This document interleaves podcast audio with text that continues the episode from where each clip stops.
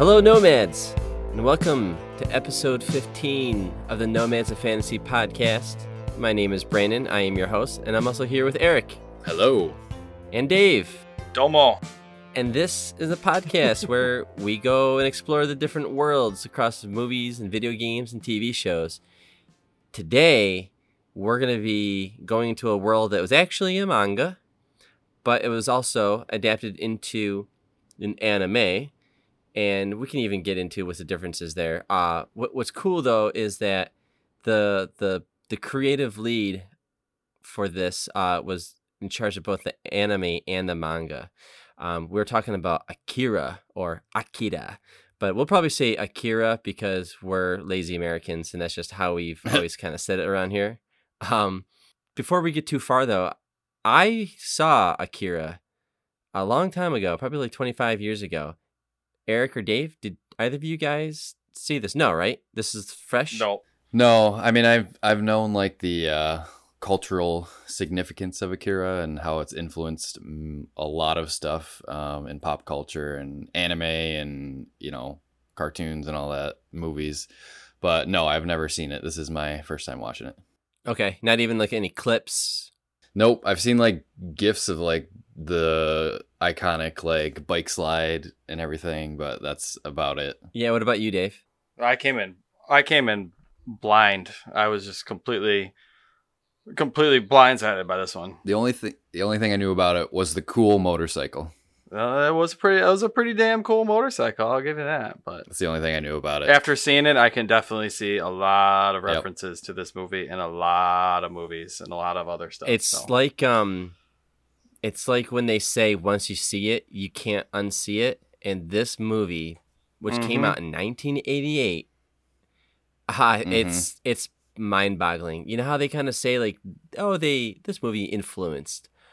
This movie did not only influence; it's been ripped off. It is insane how much this movie has influenced uh, Oh, everything yeah. from video games to movies to hip hop. well, I posted it's crazy. I posted that uh, video in the Discord of like the homage to that bike slide scene that I was talking Yeah, about, and it that was, like sweet. it was like 30 different clips of like cartoons and movies and anime. There was like um, a clip from like the Batman animated series, yeah, Teenage Star Mutant Wars, Ninja Clone Turtles, War, like animated. all Star Wars. Yep. Yeah, it was in, uh, unreal. There's, I think I even saw something in like Final Fantasy VII that may have done that scene too, which also was a huge fan of Akira. Um, Oh yeah.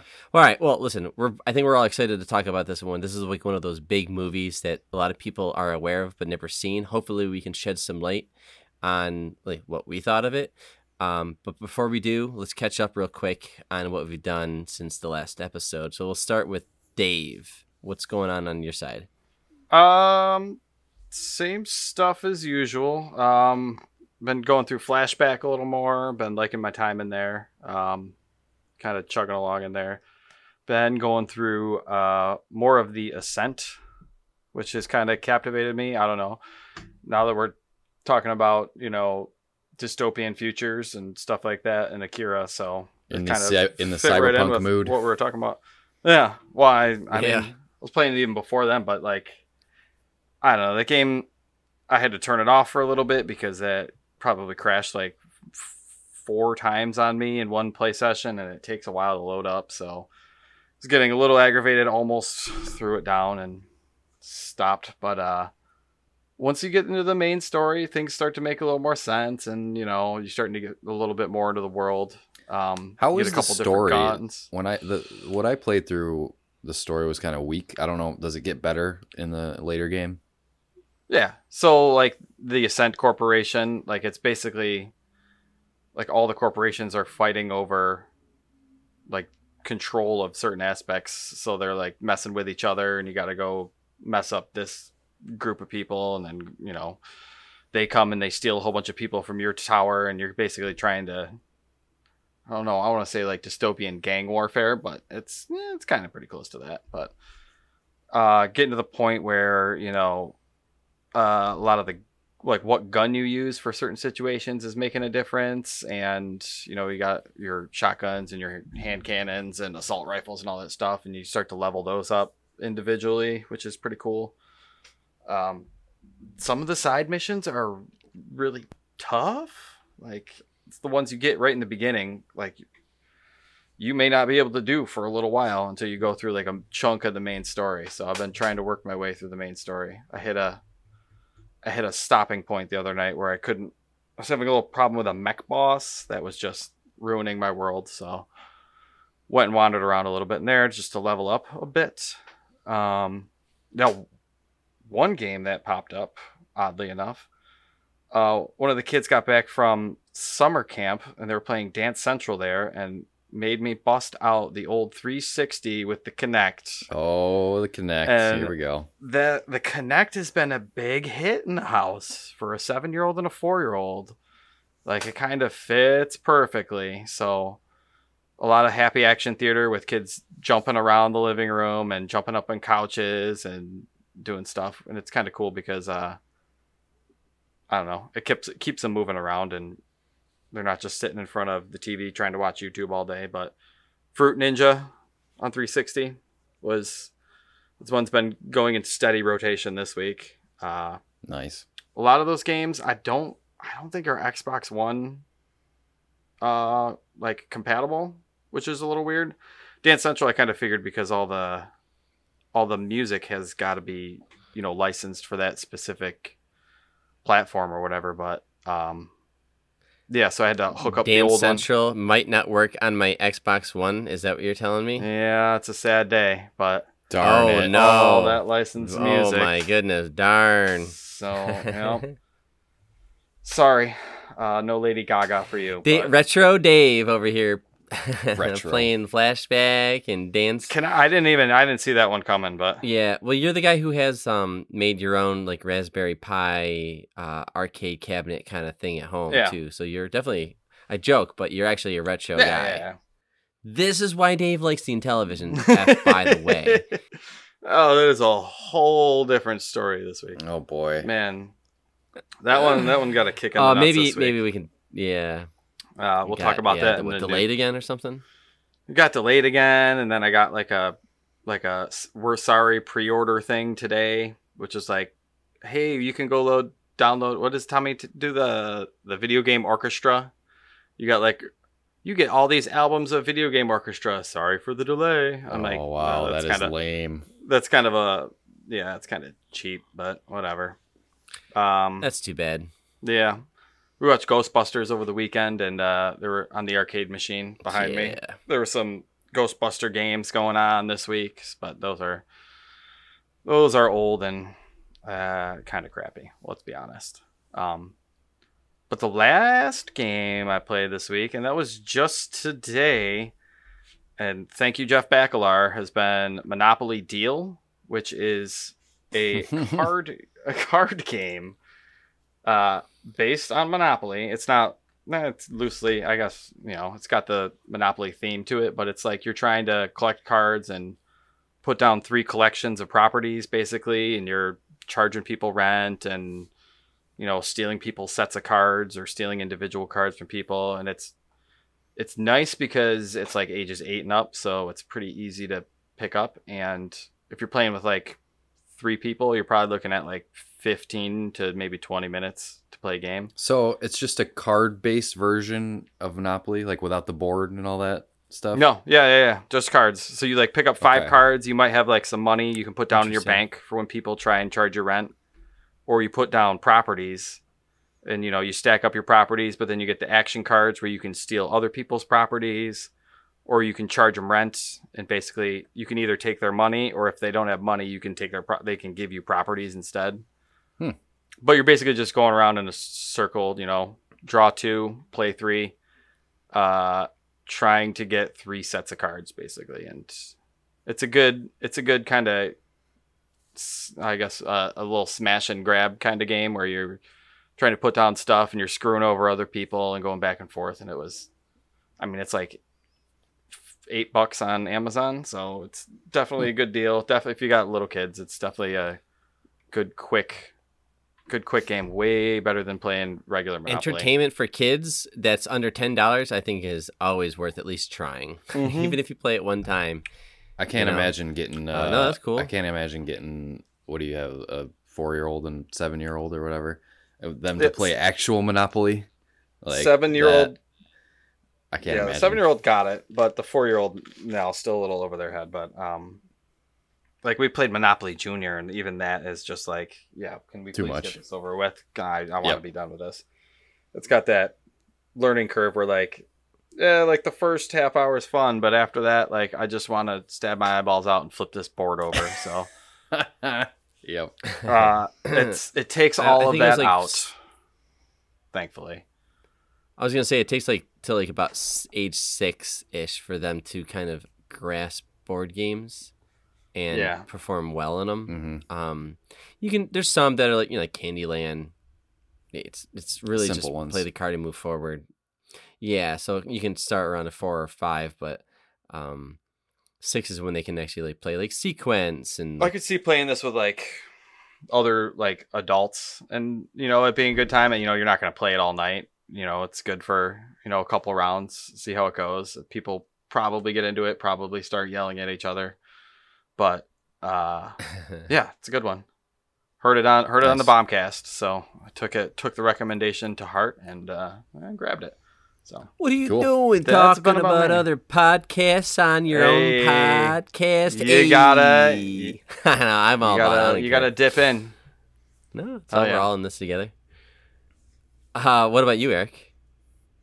Um, hasn't been much for me this week. I haven't I haven't been playing a ton of games lately. I've been I played a little bit more uh, GBA stuff, some Minish Cap. Played that Harry Potter game I was talking about, but uh, big thing I played was Splitgate, the new hotness. Uh, I don't know if Mm. you guys have heard this heard about this one. I told you guys about it a little bit. I did. I- It didn't grab me. Yeah, I'll play it again though. I played it by myself, and yeah, I was like, meh. But So it's so weird because yeah, give me the elevator pitch i don't i don't know anything about this really Well, one thing to note is that I'm I mean I'm not a first person shooter guy as you guys know. Um, but loser. this this is like the first FPS that has grabbed me in years that I've actually want to keep playing. Um, Okay. So basically, the very reductive version of this, Dave, is basically Halo crossed with Portal. Um, Okay. So you have Halo gunplay in game modes. So you have like Oddball, you have Team Deathmatch, yeah, Shotty Snipers, all that It stuff. is that. It is that. And then it is that. so yeah, that's a good way to break it down. yeah, so it's Halo gunplay and the you know the game classic game modes. I wouldn't say. I mean, they are basically ripped off straight from Halo. Like they're all the classic game modes from Halo. But then Yeah. the wrinkle here is that you have a portal gun attached to your arm, um, and you use just like the Portal game. yep the yep. Where there's a, the one that you go into and the one you go out of, So you have which is super cool. So you have obviously on your left and right triggers your normal gun controls, and then on the left and right bumpers is where you trigger the portals. So left bumper, left bumper, left bumper will open a purple portal. Right bumper, right bumper. Why can't I say that fucking word? We'll open a yellow portal, um, and then so you can basically you can line up cool shots like say you're across the battlefield you can shoot these portals like all the way across the battlefield so if you see someone on the other side of the map you can shoot a portal right next to you shoot one next to someone on the other side of the map and shoot them through the portal and then can you, just- shoot can you use your teammates portals you can yes okay and You you can can, go you through can use people's- the enemy's yeah, you c- but Oh. the only thing and yeah, and you can sh- the only thing with, you can shoot things into them. I believe. Yep, you can shoot things through it, but you can't see through them. The only ones you can see through are your own portals. okay So that's an important Oh, thing true. to note. Um, And it's like Portal, the game, where like you can't put on any texture. There's like certain texture that Right. you're allowed it's to like aim it these on grid to use. textures that you could, you know, it's really obvious of what you what surfaces you can put the portals on. But it has that same like portal physics, um, where if you put a portal like on like a slanted surface that's high up, and then if you jump down into one from a you know a high height, you'll get that momentum and keep that momentum through the portal, so you It's can best do like part. crazy like super jumps across the map. Um, Yeah, that's pretty neat. yeah, so I had some kills last Free to play. yeah, free to play. Right. It's in beta right now. Um, it's been, I think it's been kicking around for a couple of years on PC. It just, the big reason it's kind of re-emerged is because it got released on consoles. So everybody's kind of checking it out now. Um, but yeah, you can do really cool. Th- like last night, like I said, you put a portal down, like a floor beneath you, and then put a portal like over here, jump through it, and then you're like flying through the air, and you have a jetpack too, so you can hover in the air for a couple Oh. seconds. So I went through the portal, jumped up, and then like got a headshot on someone, came down, shot someone, ran through a port. Like it's it's really cool. Um, but it's you have to kind of train your brain out of that like normal FPS because you you have to make sure you're thinking about the portals and the shooting at the same time. Because like Yeah. you can just play it as a normal first person shooter, but you're not really getting the most out of it if you're not using the It didn't grab me that know? much when I played it initially, and I know it's not like a AAA game made by like a like a like a legit team or whatever. It, it was impressive what I played, but it was um, what was cool was uh one of those moments, and I think this game, what's unique about it is like these moments that only this a game like this could create, where I knew somebody was chasing me and I was low on health, and I shot a wall, and then I ran past it and then I shot another wall and I ran through that, knowing that if I go through this, I'll be behind him now, and then I can. Sh- and that was like, that was really cool Yep. because like I you can set up plays that you can't do in other games, you know, or like you got to crouch, you got to lay down, Yep. you got to dodge, you got to whatever, you got to be ready to kind of when he comes around that corner to get him. But this game introduces a whole new dynamic where I can just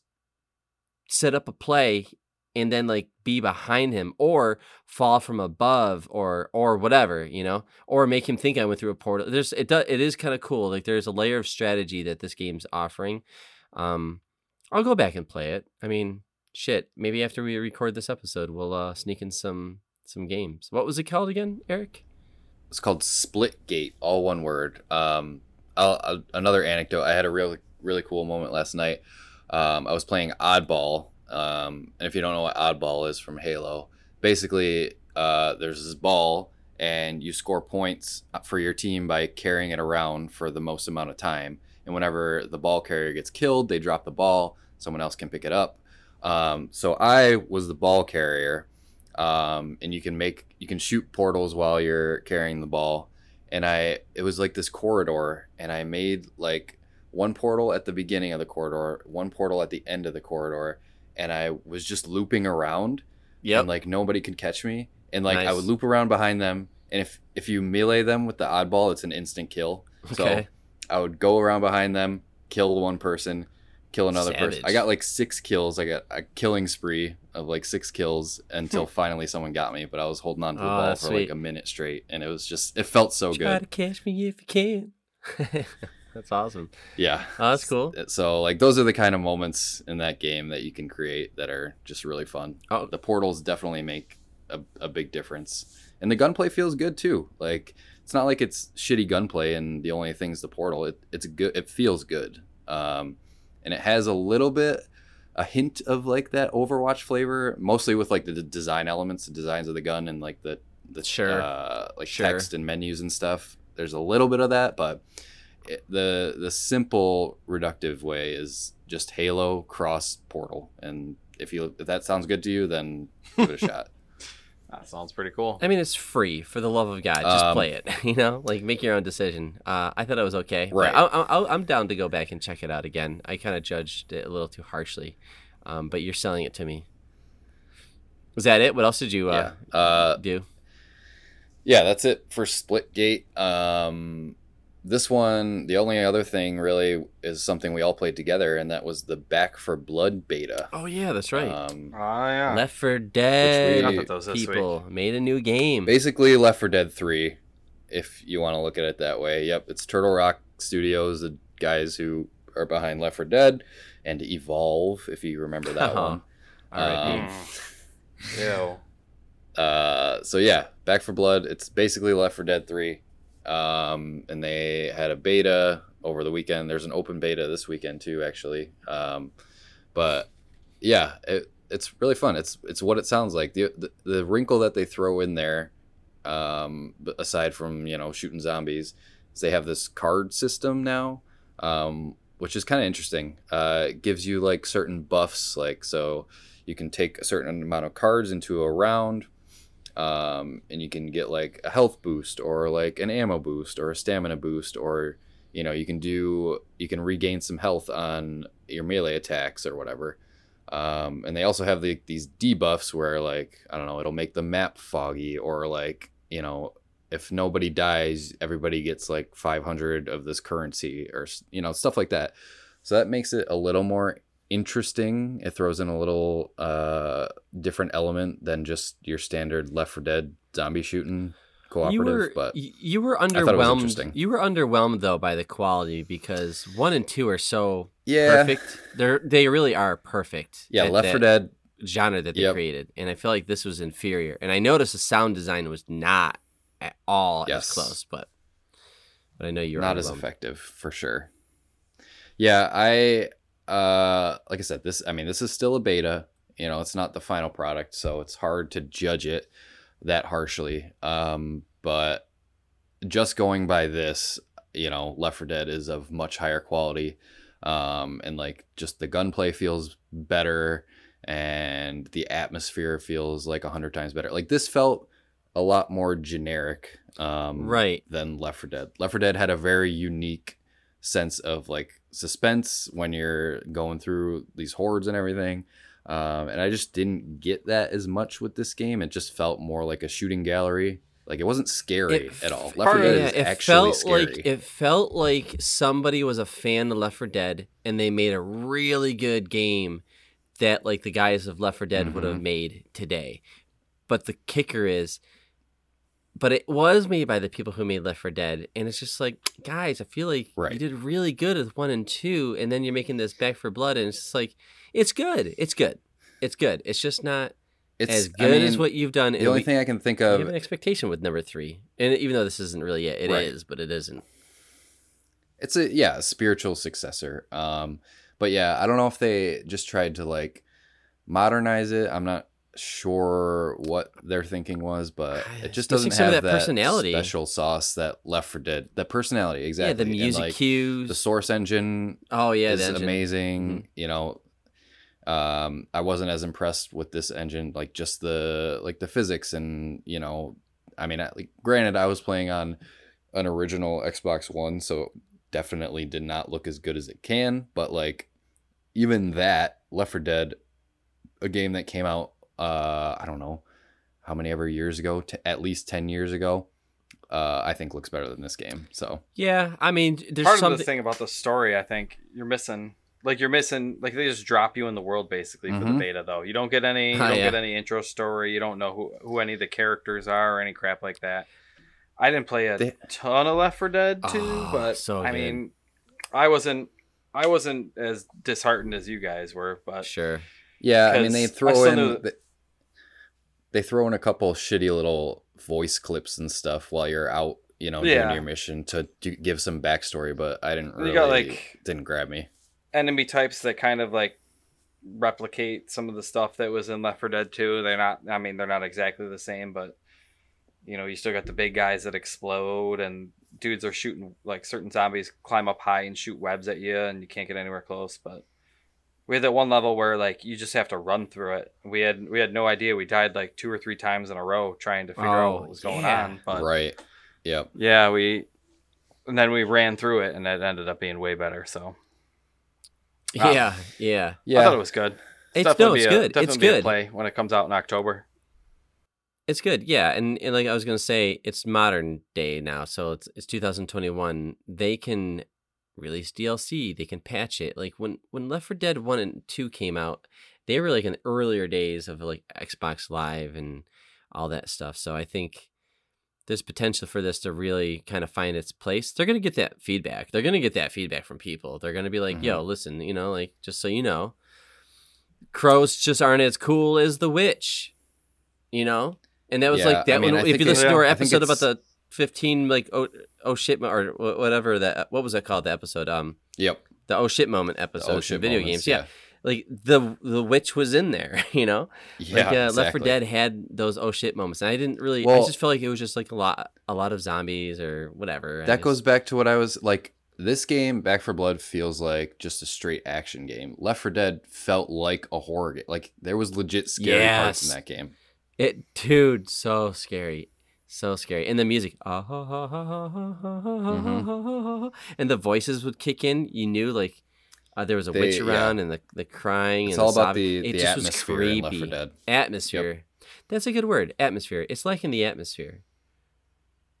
Yeah, absolutely. Uh, was that um, it for you? Um, that's like yep. That's blood? all I had. Uh, didn't play a ton this week, but yeah, I had I had a lot of fun with Splitgate and definitely looking forward to playing some more of that okay. Well, maybe next episode we can have a little bit more uh, feedback on these games because they just came out and we're trying to play them.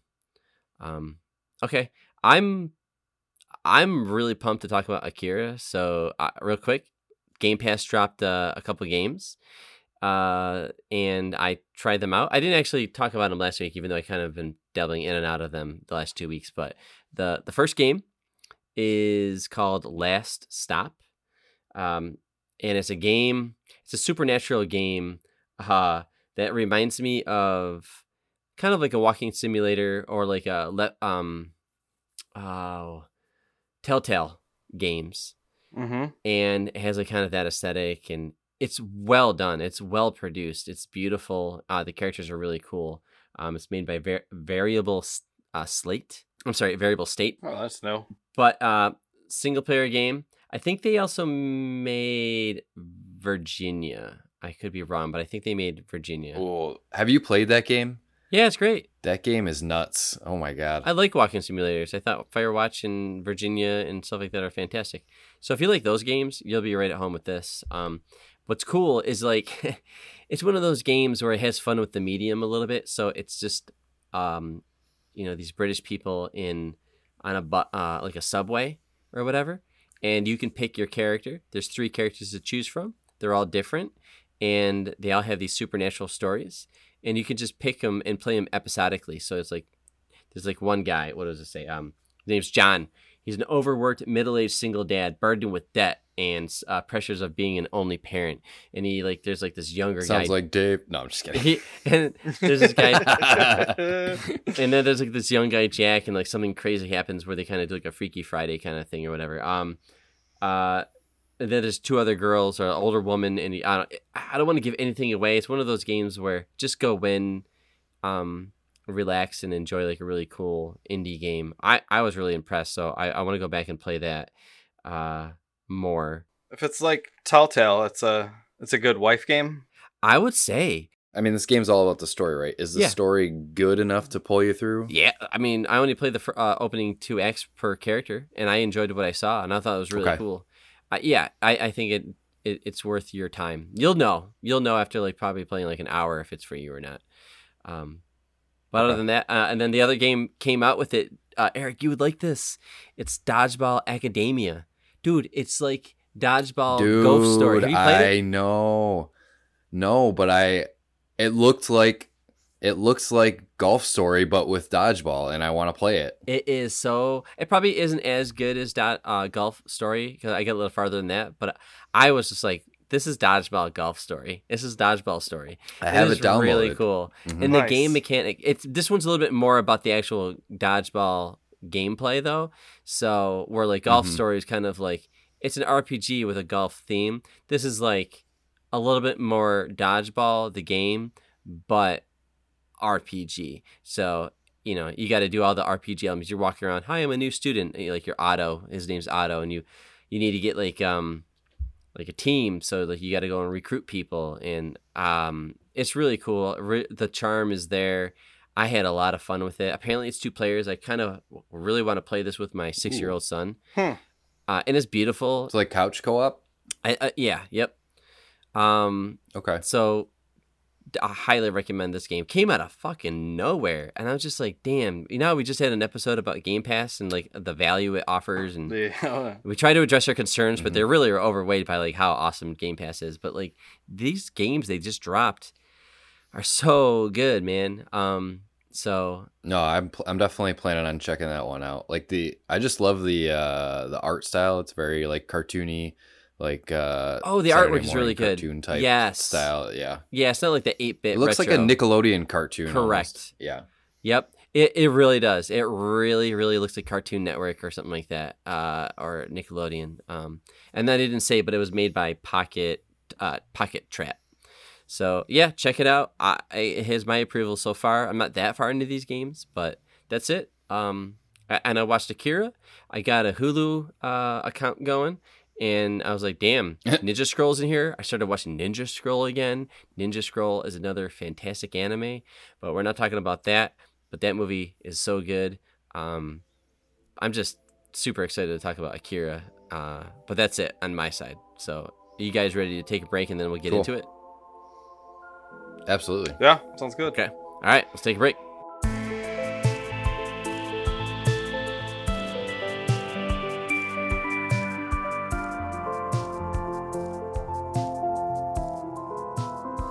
Okay, we're back.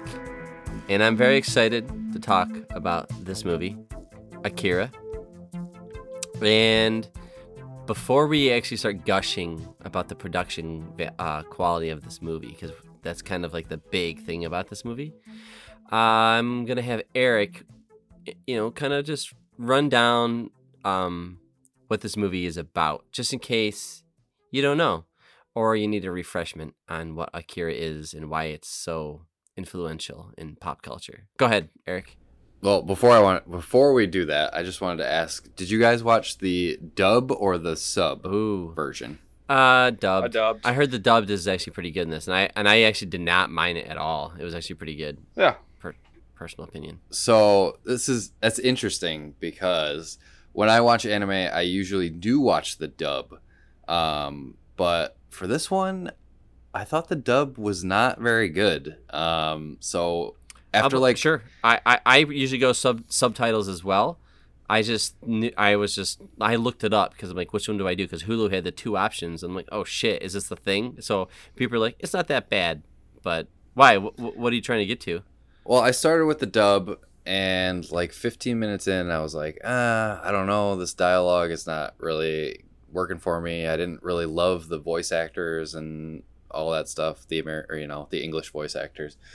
So I switched it off to the Japanese version, and like that, like made my enjoyment of this movie like skyrocket. Huh. Um, like I oh, okay. yeah, like I enjoy the original Japanese audio way more than the dub, which is so which is so weird for me because I usually prefer the dub. Um, but oh, okay. I mean, this you know, Did you? Well, real quick. So, just because you're you're kind of opening up with the the um the just you know the voiceover part, I didn't know this is a thing. I, apparently, it is in America, but in Japan it wasn't until Akira, where they did all the voice acting before they did the animation. So that, that see again, Akira is like this unique spectacle of probably the highest achievement in, in hand drawn animation that we've ever seen Mhm. before. I uh, blew It my really mind. does rival what Disney. it's amazing. Yeah, it's it's, beautiful. really incredible. For especially from 1988, you really got to just like just give it to them. Like this is this is incredible. Um, just what you've made. Uh, but yeah, so that way they could draw more accurately to the movement of the mouth or something. Huh. But I just saw that fact, and So uh, that- yeah. that was interesting.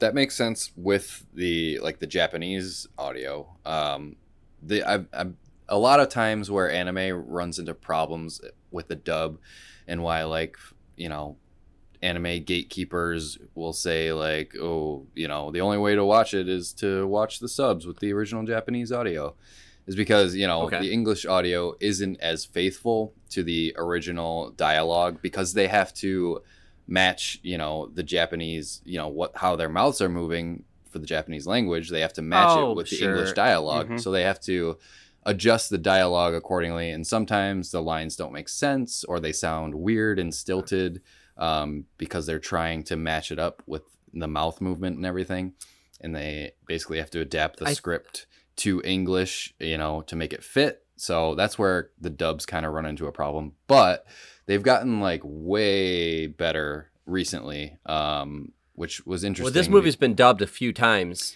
because Yeah. I, I saw that the like the nine the the earlier version of the American like the English speaking version, the guy who voiced Leonardo from the the cartoon yes, I just series heard of the that Ninja today. Turtles, Really? and I saw that because I was like when I was when I was researching which one to watch, like dubbed or subbed or whatever, uh, they were showing you the different versions of the voice acting, and like it was like I can't if I can't watch this if it's the same guy who does the voice of Leonardo, I can't do it. and but the and I think like 2001 they redid the voices again, um, so that's what I I again I watched on Hulu. So Okay. that's what I watched was the newer version, but I saw Yeah, that I watched like it. I can't. Yeah. I'd rather hear like a Japanese guy and just read subtitles. I only chose not also this I knew this movie was so gorgeous that every second is like a work of art that I couldn't spend my time reading text in the bottom of the screen, the following with the story when such beauty is before my eyes. That's- so yeah. I had to That's how I that's normally. very That's why I went that. It's just straight eye candy. That's how I normally am. But uh, It is straight eye the- candy. Just for some reason, the dub for me was just so distracting and was just taking me out of it. I had to. I may have switch to. I would definitely have to give it a rewatch too. and like I think I think the the Japanese voice actors did uh, such a better job than the English voice actors in this. Um, just Okay. like yeah, just switching over. Um, and so I watched this on Funimation because I have a subscription to it.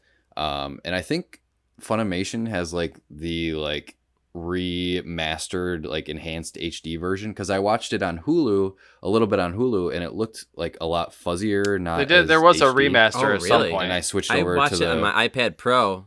And yeah. I watched. I don't the know. I, I Funimation thought it looked version and- gorgeous. dude. Yeah, there was a big difference between the Hulu and the Funimation Damn. version, but that was just like uh, I could I could tell how how much. Well, you uh, and I were talking about- quality it was. we kind of want to well, we want to buy the Blu-ray 4K, the, the Oh, yeah. whatever the best version of. it. I feel like I feel like as a That's fan of cinema movie. and world building, I feel like this is a movie that you just got to have in your in your collection in some capacity. But hmm I would highly encourage. Yeah, uh, I want to do that for sure. Uh, All right, let's get into it. so real and real quick, like start with who made this.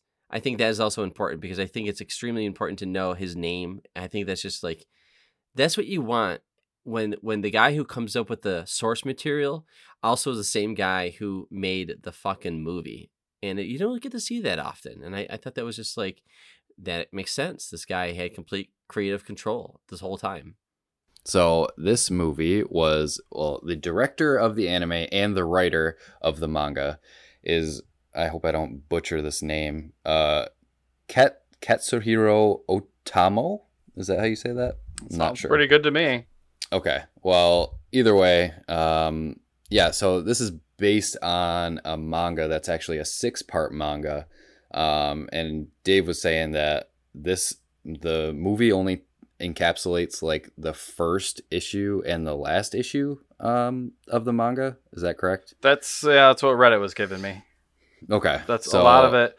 A lot of the confusion. Everyone says to go read the manga if you're confused at all, which The manga is is, huge. is very yes. After seeing it, I think I I have to read the manga now. I know. I was looking at the artwork again.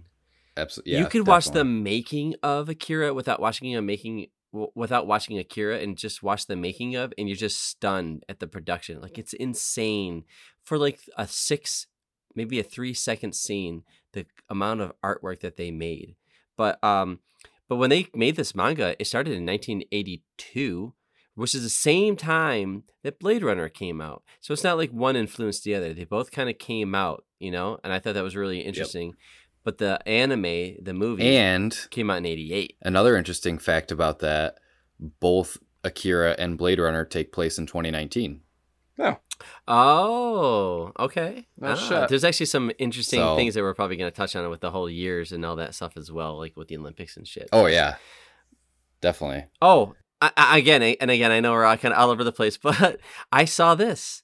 So this movie came out in 1988, uh, July, and that's when the events of the movie take place. I thought that was really cool. Like this movie, I don't know, man. There's just so many things about this movie that is just so perfect that makes it so cool.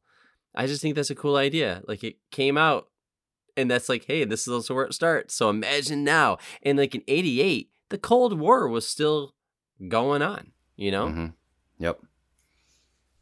All right. Yeah. Let's. uh All right, now you go ahead. Pr- proceed. Sure. Let's yeah, we can do a quick and dirty uh, plot synopsis here. Um, so like we said, it starts out. Um, it takes you know it starts at opening scene Tokyo 1988, um, and it starts out just a huge panning shot of Tokyo, and then just well, what we think what looks like an atomic bomb um, blows up uh, Tokyo, and then it jumps forward. Uh, that's the start. You know, that's what causes World War Three in this universe.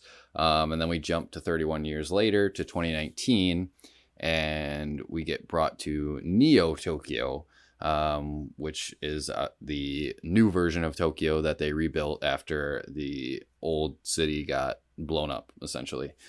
Um, so you know the main story follows this uh, biker gang um, with The Kaneda. capsules. Yep, yep, exactly. The capsules is their biker gang name. Um, so you got Kaneda, you got Tetsuo, and uh, what's the other one's name? Mitsuru. Um, Mitsuru. So- yep. Yeah. Who luckily gets Yep. to make it to the end. Yeah, exactly. Um, so I mean, it starts out with just such a badass like motorcycle chase. Uh, who they're you know they're chasing this gang called the Clowns all through Neo Tokyo, and this gives it, it's it's brilliant because it gives you such an opportunity to see all the different aspects of the city.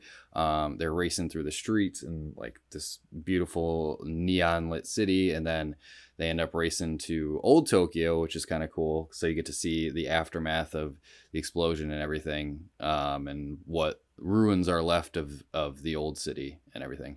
I would say it's some of the most beautiful. I mean, the whole movie's beautiful, but like the opening 10 minutes is just like your brain can't even comprehend what it's Oh, looking at. And, and, it, and it blows me away. Like, I, I could imagine like in 88, people are like, oh my God. But I don't know. I feel like in 2021, I'm looking back at this movie and I'm like even more impressed because it came out in 88 and we have amazing things with like Pixar and, and, and Marvel and all that stuff. I'm just, I'm just like, just knowing that all those frames are hand drawn. Like it just like I was gonna takes say- hours and days to put together like, you know, a couple seconds of that movie. Like those scenes, it's kinda it's kind of insane. if you YouTube this movie, you cannot you cannot like avoid the conversation about the attention to detail in the animation with light, and obviously that's because light is like um is a central focus of the movie. Like I think Akira in, in Japanese like kind of trans means like knowledge and enlightenment or light or something like bright. So it's it's a theme throughout the movie, but I I just can't I just don't understand how people figure this out. The way they move light around. There's this opening shot in like the first like few minutes where this guy's driving his car. It's like a bird's eye view. He's driving his car and he stops because the bikers are cutting him off, and uh, there are headlights from the from the bikes on the car. Just the way it wraps around and zips around, I I'm just like Yeah, it's amazing. and then the guy in the car, they show the inside of the car and like how like the lights as they get closer, like the the light warps around the guy, right? You know how like somebody flashes a light at you and like he kind of creates a silhouette, but like the light is moving all over the place. It's drawn. And I'm just I can't I just like come on, man. This is insane. How are humans doing this? I'm sorry. I yeah, you're trying to tell a story and I'm just gushing I mean, like the opening it's sequence. true. It, it like the animation in this movie blows away most other hand drawn animated things these days. Like, um, if you look at like any anime nowadays, I mean, a lot of it is getting kind of like pumped out, you know, because they have to do it so fast. Um, episode to episode, you need to release an episode each week, so they kind of rush the animation. But you can tell that they really took their time with this movie, and just like you said, the attention to detail is just insane.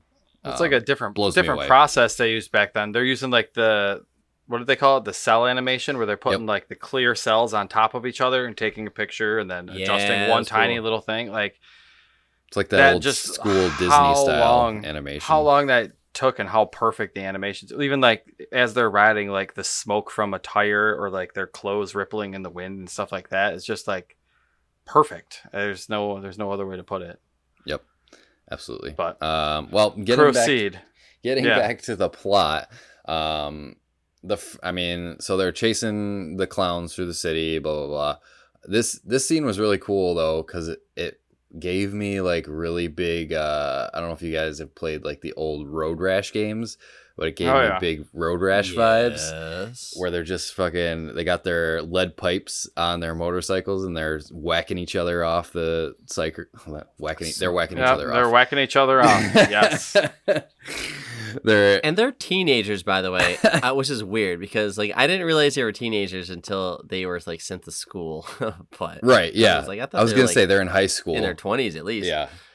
yeah. So But they don't fuck around, man. No, like if you're on a bike and you're driving by another bike, get ready to fight. I was gonna say they're. I mean they're Tetsuo. There's a scene where this guy falls off his bike and he's laying on the ground, and Tetsuo's riding up behind him with his pipe and literally just cracks him across the face, and all you see is like the splatter of blood and his helmet go flying. the one guy Yep, gets his arm ran over really and i had like an audible out loud like oh and he he gets his arm ran over by another It's bike violent. it definitely earns its rated r Oh, real quick, it's important to note that during this opening sequence, we do get to you know impressively learn a little bit about the dy- dynamics between the characters. So Kaneda is uh, the leader of the group. Yep. and he's he's got this awesome red motorcycle. Yes, like if, yep. when you look up Akira, he's not Akira. You, we'll get to who Kira is. Kaneda is actually the leader. He's like kind Yep. of the main protagonist, I guess. But um, he he's kind of always he, he, just the way he talks to Tetsuo. Like these two characters instantly get elevated as like primary characters Mhm. and uh, the way they talk to each other where like one's kind of tetsuo's kind of nerdy and uh, kaneda is like you know he's kind of like cool. He's just cool and he's like smooth and he's like perfect. And the other guy's kind of the dweeb so he's kind of they have like this older brother little brother kind of thing and that's the way they kind of talk Yeah, to each other. like like that. you know like sl- stop slowing us down or get up you f- idiot or something Mhm. like that. Kaneda's always got to like protect him and save but his put ass Put him down as this well when he fucks up kind of thing. And put him down exactly and you can tell that tetsuo starts to resent that. And like you said that becomes important later uh, in the movie. But it's it's like brothers for good and bad out of out of that relationship but yes. And you learn that literally quick while this amazing like bike sequence is going on. Hmm um yeah continuing on and then we're introduced to these weird this weird uh, benjamin button kid um who's like looks he's this little kid who looks like a zombie. He looks old as hell. We don't know what's going on with him. Uh takashi is his name.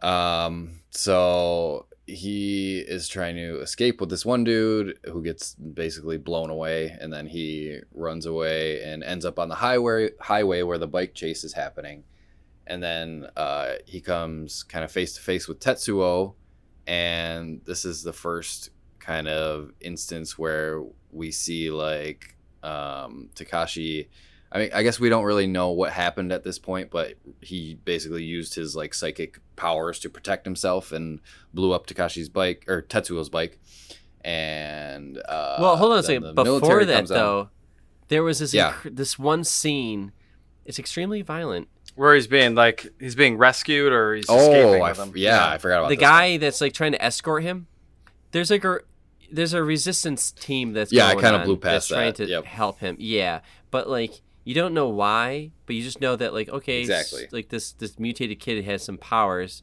but this guy's trying to like save him get him out there so that people i don't know whatever we'll learn about that but the military and, and- and i give credit the cops or the military they always try to say stop. They're not like just instantly shooting at people. They do try to say like you know freeze and the guy just pulls his gun out to kind of create a distraction. It's like i will die so that this kid can get out of here. That's how important this kid is to, um but the animation of how the guy gets, gets gunned absolutely down shredded. with and it's a spot yeah. but it's like a spotlight on this guy. He's like kneeling Mhm. down. He's like crouched over, and there's a spotlight, and they unload their artillery on this guy and the animation and the use of light again exemplifies exactly what makes this movie different from anything else that you've ever thought of a human can do with animation and it's just I just can't stop talking about it. It's insane. Sorry, you went over that scene and I had to bring it up. uh, it's worth bringing up. Yeah, that was a yeah a really effective scene.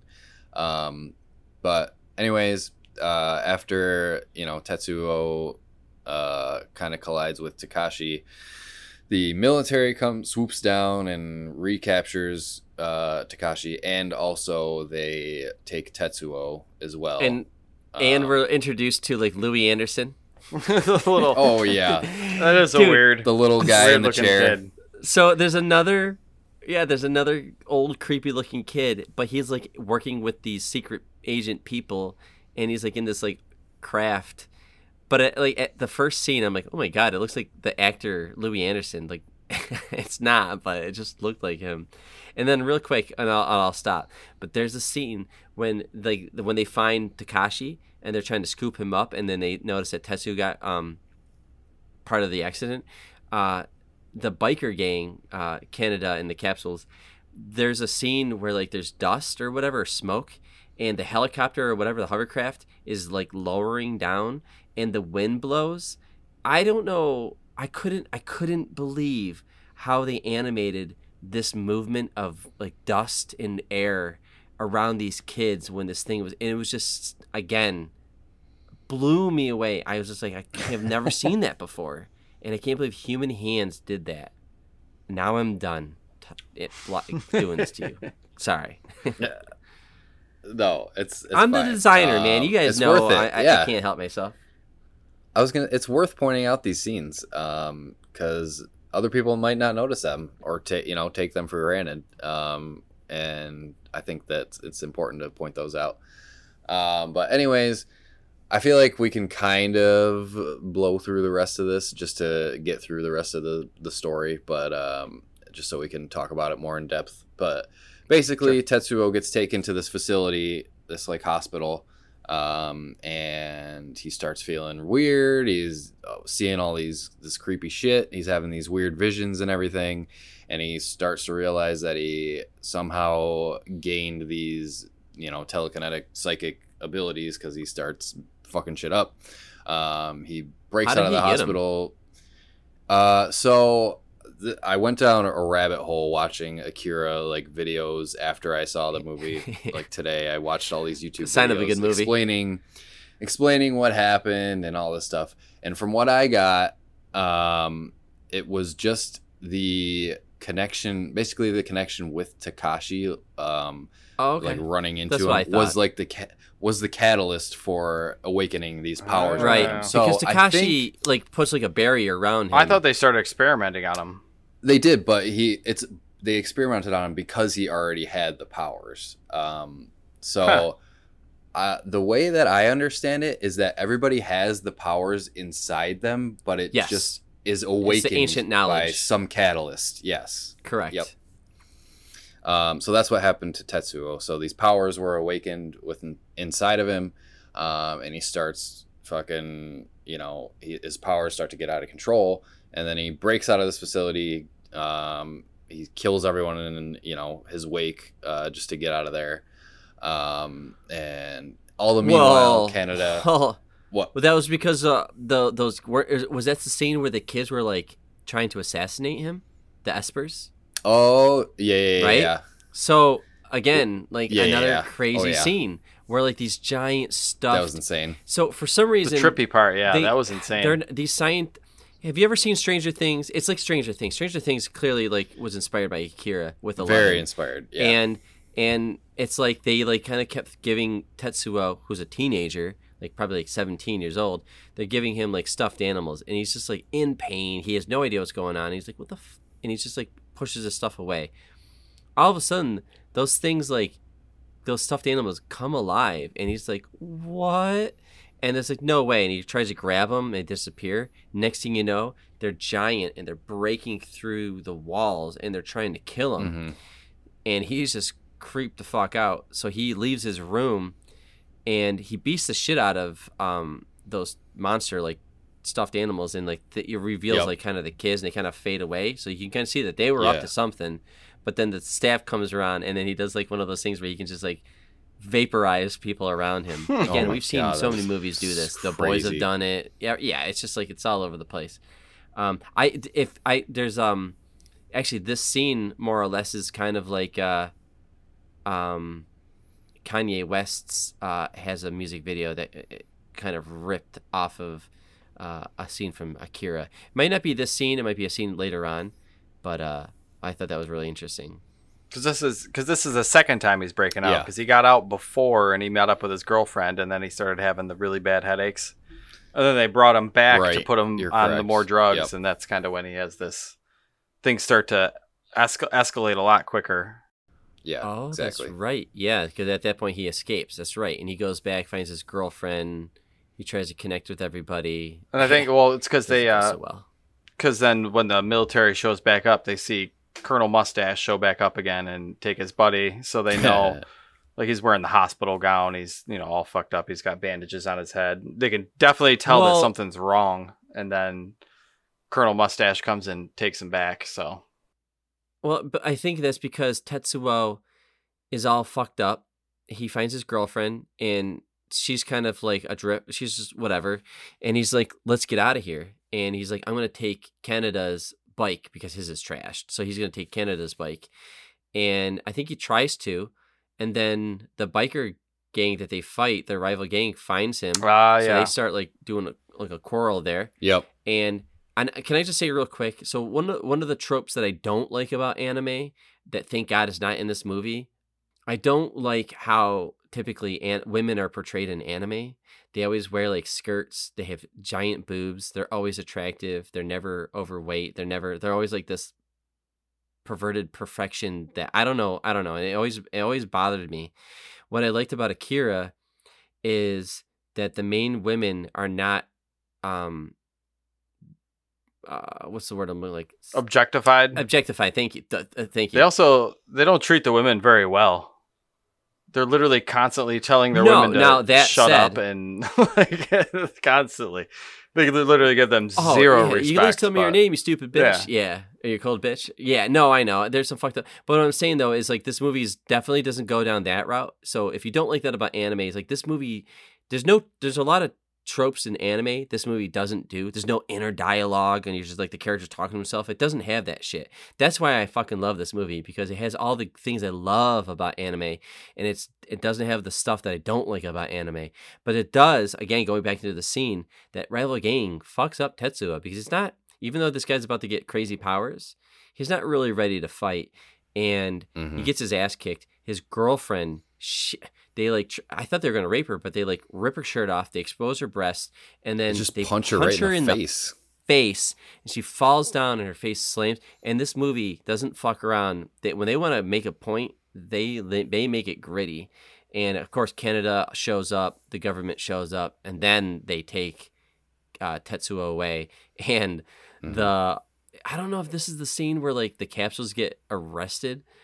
The but Oh, um, yeah. that that's where they meet Kei and all that stuff. And you kind of learn that like the the funnier, cuter side of Kaneda because he's trying to like pick her up. I thought it was funny though when they I don't know why they did this, but they're like these kids are clearly innocent. They're not involved in anything that's going on really, and uh, even they are kind of punk kids, and they're like, you should get to school and all that stuff. Um, but they're like, hey, like, hey, pops, can like, can this girl go with me or something like that? Like Kei, because she's not really with him at the time. And uh, the cops like, pops, I'm only 25 years old, but he looks like he's 50. And I'm like, man, how fucked I up know. is this That world? was But think about Yeah. it. That was a nice little touch because like if he's 25, like it's been a rough 30 years since the explosion happened because it's 2019 Mhm. this all started in 88. Right. So, uh, yeah. But yeah, that so that that's now at that point, what happens? They they take away Tetsuo. And then yeah, back to the That's when shit really hits the back wall. to the creepy kid fight. Yeah. Yeah, back to the lab. Yep, like I said, he fights. You know the creepy kids with the and the stuffed animals and all that. He breaks out of his room, kills a bunch of the staff and everything that are kind of in his way. Um, and then all the meanwhile, Kaneda and Kei and her crew are kind of trying to infiltrate the lab and rescue Tetsuo. Um, so they're like going through the sewers and stuff, and there's a whole fight sequence there that's pretty cool.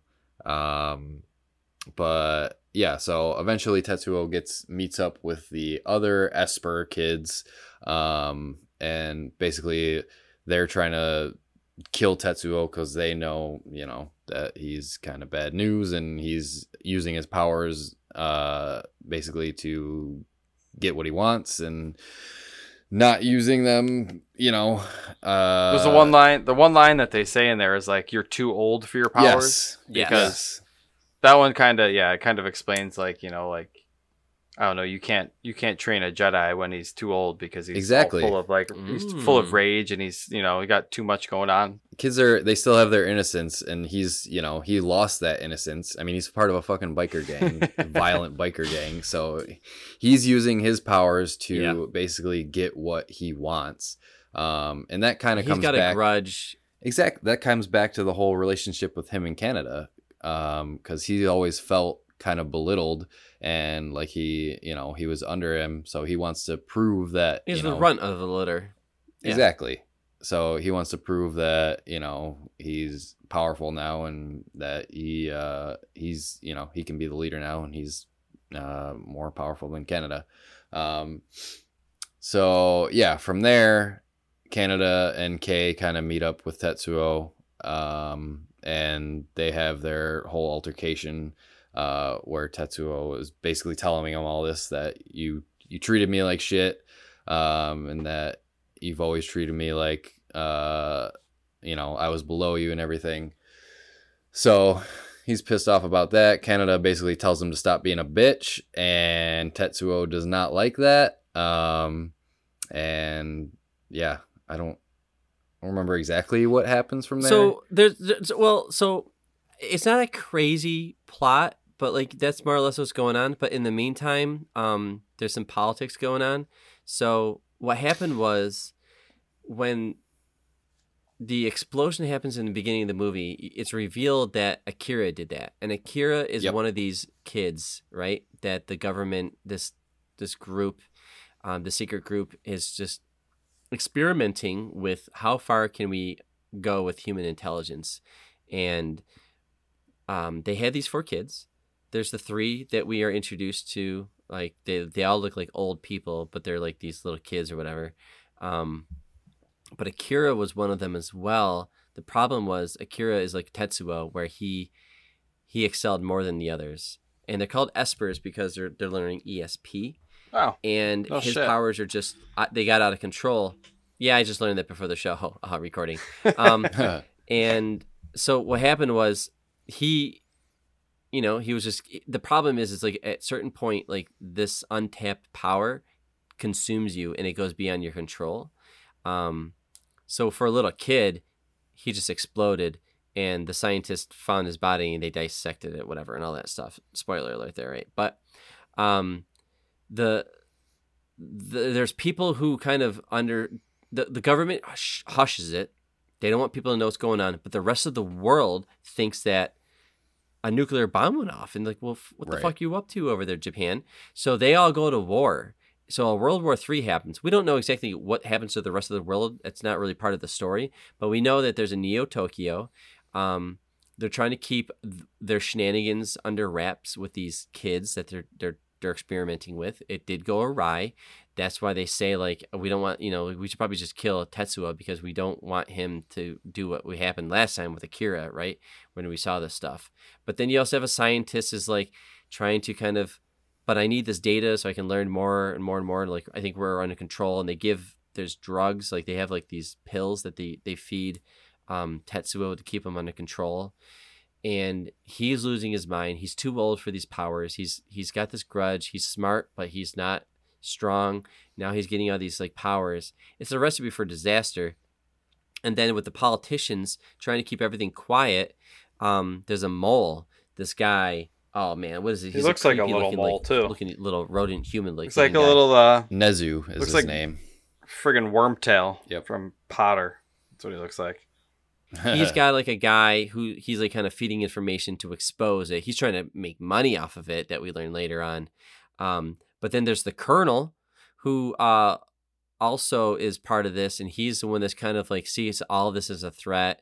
Um, but he's also he's not like he doesn't care about the kids, but he does listen to uh, Kyoko, the girl, because she seems to be one of the more powerful ones. Her abilities let Mhm. her like kind of do mind control and kind of predict the future or something like that. She's got a little bit of yeah, far seeing a bit. Yeah, she she just says like straight up like, listen, um, this is not going to end well, and y- you need to do something. So he goes, the colonel goes to the board of these people. Is like, yo, listen, we gotta we gotta do something because it's gonna be bad. And they're like, you're out of control. It's all bureaucrats and bullshit and all this stuff. So it's not again it's just like corruptions everywhere um and it's not it's not the best time for tokyo because they they're kind of recovering from what happened like 30 years ago. Um so you get all that going on. Kei is part of that resistance because she's part of that resistance that's being fed from the the the mole guy nezu. So all this is coming together. Uh Kaneda is has a crush on Kei. He's trying to help her. He goes on some missions. That sewer scene was really cool. It kind of seemed like the Ninja Turtles are going to show up any second there. um, but and, and at some point, uh, Tetsuo gets so he because the kids try to kill him. He was so mad at those other kids, the Espers, that he hunted them down, and he finds this giant playroom for them, and it's kind of creepy. But instead of them getting killed, they they kind of say like, yeah, like there's Akira or whatever. So he's like, all right, I'm gonna find this Akira guy, this other kid, and I'm gonna find him and I'm gonna beat him or whatever. So he goes on this whole warpath to to Mhm. find Akira, and now we're probably at the halfway point where Kaneda is, you know, he's kind of following along at this point. He's not really the protagonist at the point. Now it's kind of like Tetsuo's movie, and we're following him and his journey. And he's getting more powers. He can fly. He can. Journey, Warpath, nah, kind of the I was same. gonna say, yeah, Kaneda's trying to follow Tetsuo to wherever he's going, basically naively to try to stop him from whatever he's gonna do.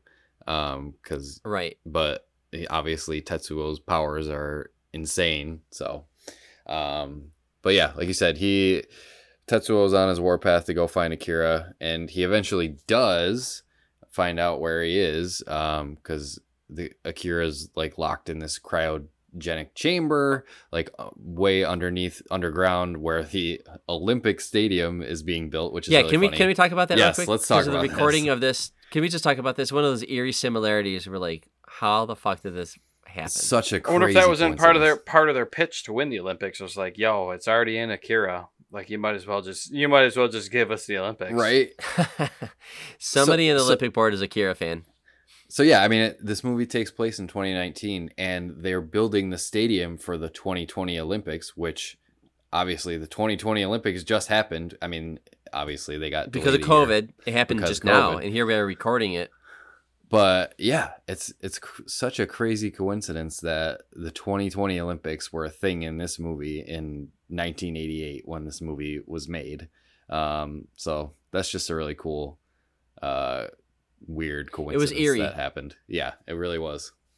Uh, yeah. So, uh, Tetsuo digs up Akira, basically the chamber he's locked in, cracks it open, and he doesn't find anything except a bunch of like test tubes with uh, a bunch of different parts slices of of Akira. him. he's it's all yeah, Yeah. he's all like in different parts. Um, and basically Tetsuo's like, "What the hell is this?" Um, and he's convinced that Akira like never existed in the first place. Um, so he uh, kind of his powers keep growing and growing, and he's getting more out of control. Um, and let's just let's just get into the the meat and potatoes here. Let's talk about the ending because this is kind of. oh yeah, because like, because like at this point right now, because Kaneda is up there and he's like trying to talk to his friend. On you know he, he knows that like Tetsuo at, at this point he doesn't know that Tetsuo is too gone, but he's like trying and he's got like this crazy like laser gun. But what how cool was it when Tetsuo was like at this point batshit crazy with power Mhm. And he's just like all of a sudden engulfed with like this bluish white light, and his, like, Oh, skin's kind of flaming, whatever. Satellite beam. and then uh, you realize the colonel called in S- satellite laser. Yep. because the colonel just like straight up like the they the, the government tried to stop him and he's like uh no and he like shoots this guy point blank he's like no you're not stopping he me shoots the Like, guy. this we all know like right now we all know that we will be wiped out if we don't take this into our hands and the military is like all right we'll follow you colonel so the colonel's like kind of the hero in a fucked up way but he calls in the thing called soul which soul which we all know sol Sun. it's like um the sun yeah it's like with the greek isn't it the greek god right for Mm-hmm. It's yeah. I think so. Yeah. So for this- sun. Yep. yeah, it's like this. It's like this crazy ass satellite laser beam thing up in the sky, and it, it shoots this laser down. So again, the the theme of light. It's shining on him. It does take off like his arm, which was interesting. I thought it was uh, weird because yeah, he was like he was engulfed in like the entire laser, but it only cut off his arm for some reason. But whatever. Yeah, I don't know why that worked out. Just the arm. Yeah, I'm sure there's maybe a theme to it. Maybe who knows what, what that was about. But uh, that pisses him off. So he flies the fuck up like crazy Superman shit and just finds that thing and because it's cool, like it's a cool sequence with that thing's trying to zap him and stuff like that. But when he goes up there, he's like he finds it and he's just pissed and he just destroys this stupid expensive laser up in the sky. And I thought that was a really Yep. cool scene. Yeah, and that I mean that was like the government's last resort line of defense that they had. You know, their biggest weapon that they tried to throw at him, and it didn't stop him. Um, so I mean, they were kind of at a loss at this point. The colonel just fucking whips out his pistol and he's trying to shoot Tetsuo, and it's like, oh that's my god, gonna that's work. right. Yeah, because he's like lifting bridges, he's like crushing tanks. At this point, the military is trying to stop him. Nothing's working. He's lost an arm. He does run away at one point, um, where he encounters his his weird like I guess it's his girlfriend. I don't know. She she's Yep. trying to take care of him. Yeah. Um, but at that point, with the well, like you said, like his arm's missing. The colonel like is shooting at him.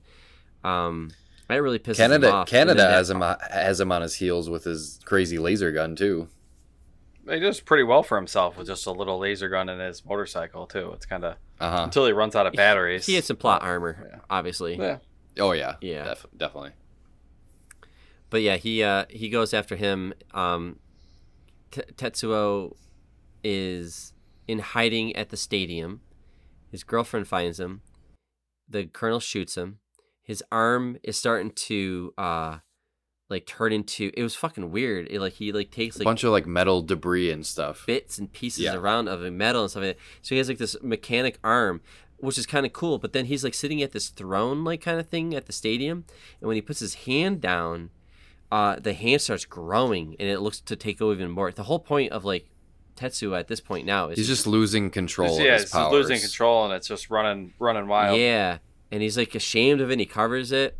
Yeah, and this, because when the colonel shoots at him, it pisses him off, and he like does like this crazy like prototype, like the game prototype, where like he just Arm his extends arm out. just like yeah. shoots Yep. crossed, and it becomes like this freak mutant thing. And I, at that point, that's when he starts to grow. Yeah, he gets right? like huge. He's just this like massive fucking skin and metal and shit, and he turns into like a giant baby at one point. I'm like, what the fuck is going on? And he consumes like Yep. his girlfriend, then- while his girlfriend gets like crushed inside of him at one point. Yeah. she straight up gets Yep. squished to death in that thing for sure. You see all And then- blood. Kaneda, for Yep, some reason, Kaneda survives. and the Colonel both get consumed by um, Tetsuo's mass, but uh, they they are able to make it out of there. Well, no, no, because no, because Kyoko, the girl Esper, she she has the ability to like move people around. She's pretty powerful. She puts him in a tunnel, right? Oh, that's right. Because she knows what's about to happen. She's like foreseeing a lot of this stuff. Um, because she moves him. Kei, I think, gets moved as well. Yep, exactly. and then Kaneda is kind of stuck in there. At this point, Tetsuo is kind of realizing the human part of him pops out a little bit because he's like starts asking for Kaneda to help him, right. and Kaneda hears that call, even though they're trying to kill each other. Now he's like, "Fuck, I was gonna Tetsuo. say, Tetsuo he jumps realizes in- that he need, you know, he's out of control and he needs to be stopped. Basically, Yeah, and this is where like getting it's this is where like you know how like sci-fi's and animes can get weird. This is the weird part, you know. Oh, like, yeah. This is where like it gets really abstract. Or definitely. like, I don't know. The abstract. espers all like agree because like the one kid in the beginning, uh, Takashi, that kid, he has more heart. That's why he wanted to escape. Like I think he has more heart and he kind of kind of sees the big picture, and he's concerned, and Kyoko is concerned, and they convince um, the Louie Anderson looking one um, to to like say like oh Masaru, um, like the you know what we need to do. We need to bring Akira back Yep. to life. So they, but it- doing so, all of this is going to end in a way where we might not ever come back to Earth. yeah Because they see themselves as protectors. So, and they're good kid. I think they mean well. They're just mutant kids. They're just like a, you know, they have, I don't know, they've been converted into these weird X Men like people, but they make a pact.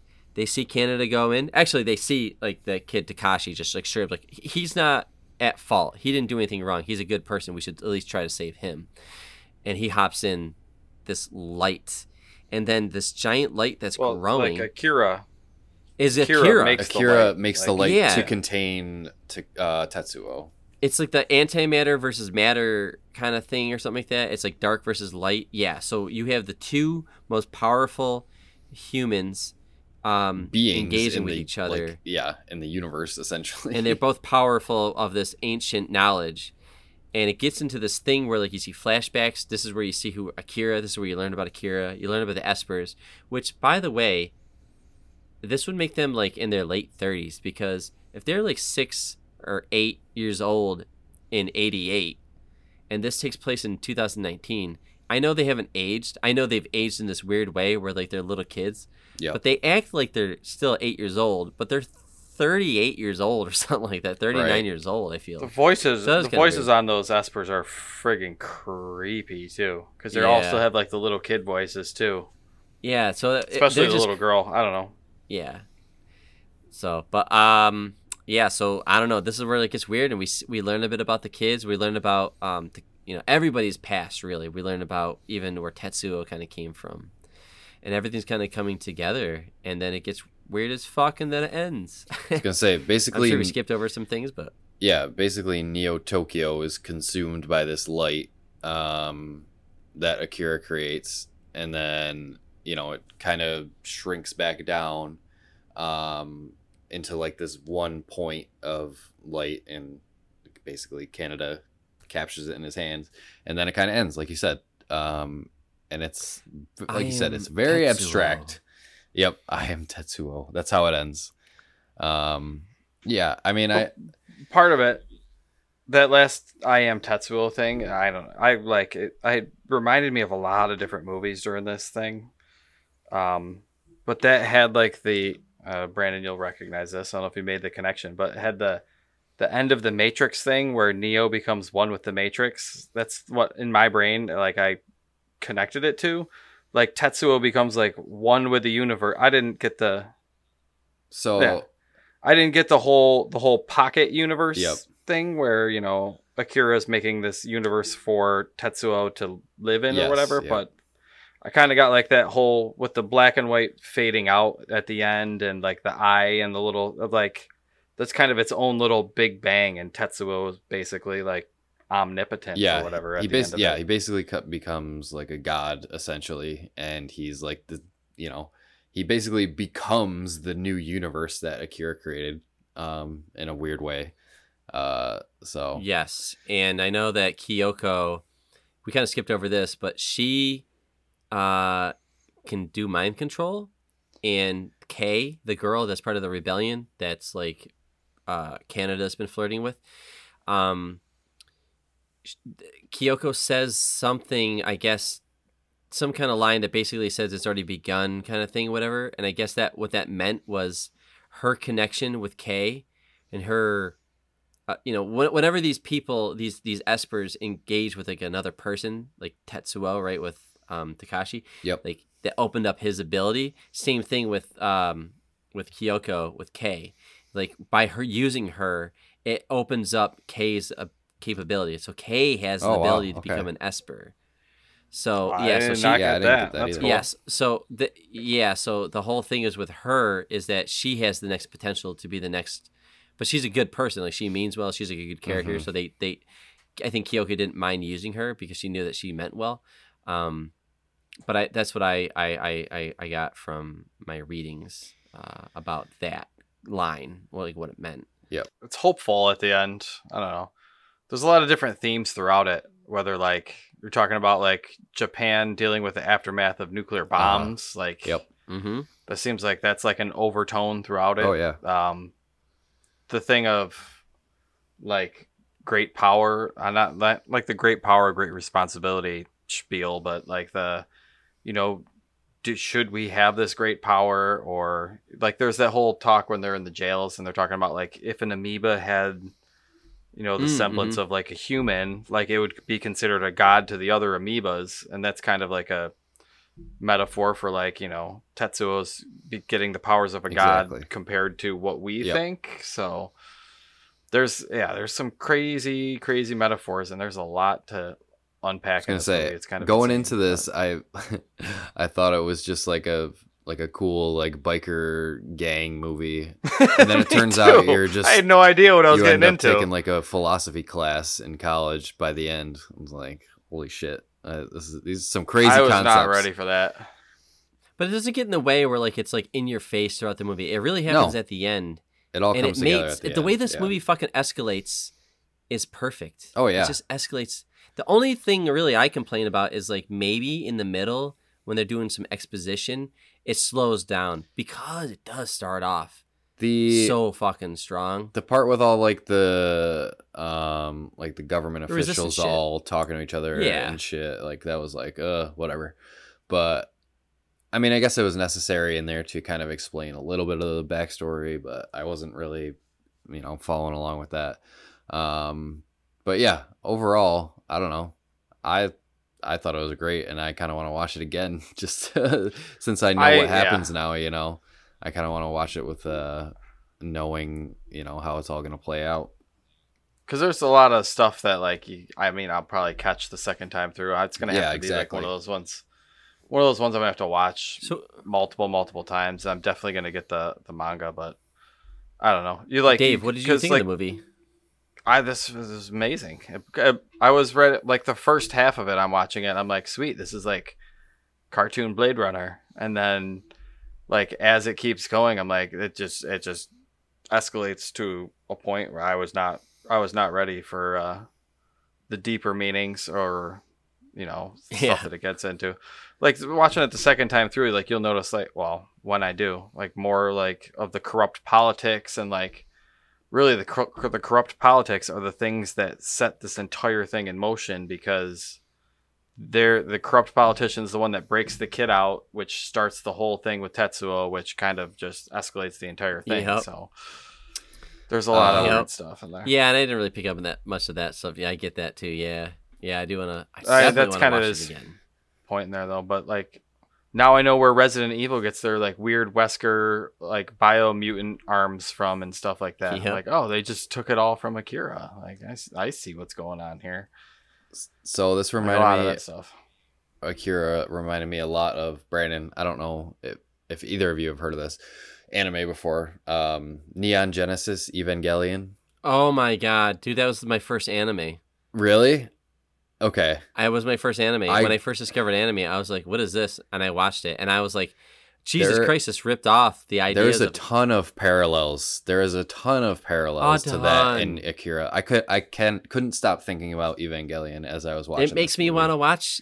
It makes me want to watch Neon Evangelion. 'Cause it has- or I mean- Evangelion or whatever. Yep. I- I mean, it has the connections of like, okay, it's a dystopian future. Um, there's like religious as- religious aspects to it. Um, all that Yep. type Numbered of stuff. kids with powers. exactly. Yeah. Yep. Uh, yeah. Dave, if you liked if you liked Akira, I would check out Evangelion. Is that a it gets movie or is that a is that a it's series? a series? It's a TV Okay. show. They do Um, have a movie at the end. It's not as good as the show. The show is better. I would So say the cool thing about Evangelion is that these aliens like planted these ancient like a long ass time ago they planted these beings in the ground and they came up and they're like these giant titan things and they're called angels. Mhm. So it's just a really cool mech fighter versus these ancient alien like kind of creatures that it's Hmm. and I they're all will. different. I will Kinda like warn Godzilla, you, where, like each monster is different. Dave. If you decide to watch this, it gets even weirder and more fucked up than Akira does by the end. That's true. Uh, it's It's insane. the movie, the- the movie goes to a place that makes no sense. I can't It's- it's- imagine it's the insane. animation or production being as It's good as r- Akira either. It's really good. Um, Is it? for what it is back in the day? I- but I watched the first episode about a couple years ago just because I wanted to, and um, it looks old. I think Akira I mean, Akira is a feature film. You know, stunning. So Sure. it's like you know, uh, compared to thir- twenty minute episodes, but still, like, yeah, I'm still you know reeling over the uh, animation in Akira. It's just uh, incredible. Can, so real quick, I want to show you something. This movie consists of 2,212 shots and 160,000 single pictures. That's two times, two to three times more than your average uh, animation, especially at that time. Huh. Um, it Yeah. uses 327 different colors, and 50 of them were invented or created exclusively for this movie.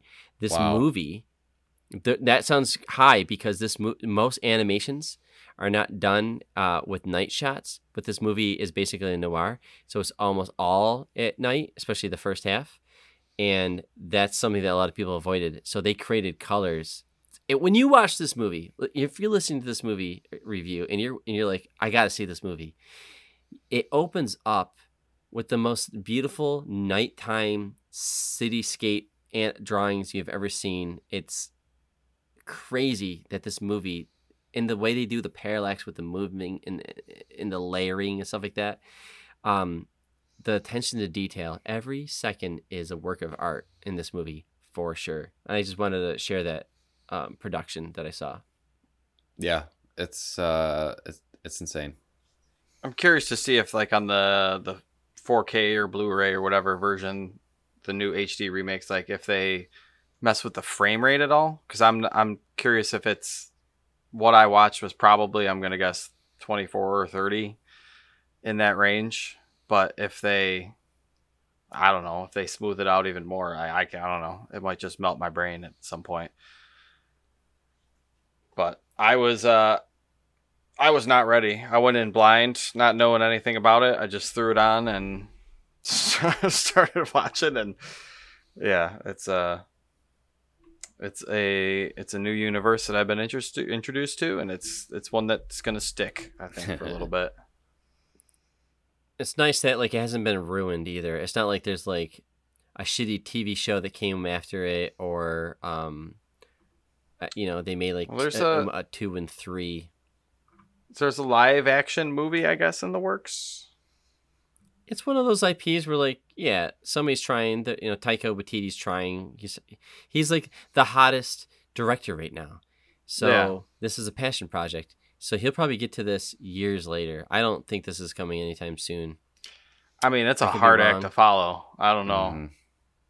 Like it's you got you got a high bar set from just the animation. I don't know what you do. I don't even know why we would need to see a live action because what's the live action going to do? Bring in amazing CG. This has amazing Exactly. animation. It's not like it's not like it's a, a- amazing for eight, 1988. It's amazing animation period. And I don't think you can do a live action and just get away with it. I think you need and if you do, they better be fucking Japanese, but I'm just saying like like if you're going to do it, oh man. I mean, what are you going to do? You can't outdo the beauty of this movie. You can't. Yeah, All you could do is maybe introduce like a different way of telling the story, or a sequel, or a prequel. I just or it's in the same universe, but I mean, I can't think of because in the in in the comics apparently like Akira is or I'm sorry the the manga Akira kind of comes back to life and he lives on Earth or whatever at one point and he sits at that throne at the stadium and Tetsuo is like his Darth Vader to the Emperor kind of thing. He does his bidding. Hmm. Well then, Crazy, right? huh? Mhm. I know. Makes you really want to get that manga. I've, Um, I think it's like twenty bucks a volume, and there's like five or six volumes or something like that. But um, it's an investment, but it's probably one. I mean, it's fucking Akira. It's like it's like Star Wars, Akira. Like you hear these names thrown out there. This is one of those that definitely gets the approval. I I think from us, and it's just why would you not? You should probably have this in your collection if you're into this shit. Absolutely. Two thumbs up over here. Oh yeah. Yep. This will be one I'm Uh, I'll be watching again. we we could gush on this movie. Um, I know it's influenced a lot of things that we've seen. Uh, I think everybody, if you're a fan of the stuff that we're a fan of, right? TV shows, movies, video games. I think you just need to go and spend the time, even if it is an anime. Don't look at this as like any other anime. This is one of those good animes that does everything that you would like. Just adult animated, um, adult animation, Well, adult content. you mentioned it before, Brandon. This now that I think about it, this really doesn't have like any of the anime tropes that people always complain about. no, You know, No, I love it. The music's really good. The dialogue's good. There's no. They don't even have those random scenes where it just gets like goofy and cartoony Right, and like exactly. break the fourth wall. It doesn't. I, didn't This even really think about it when I was watching it. But like it's, you Mhm. know, it's just a very well animated movie that happens to be in Japanese, you know, and take place in Japan.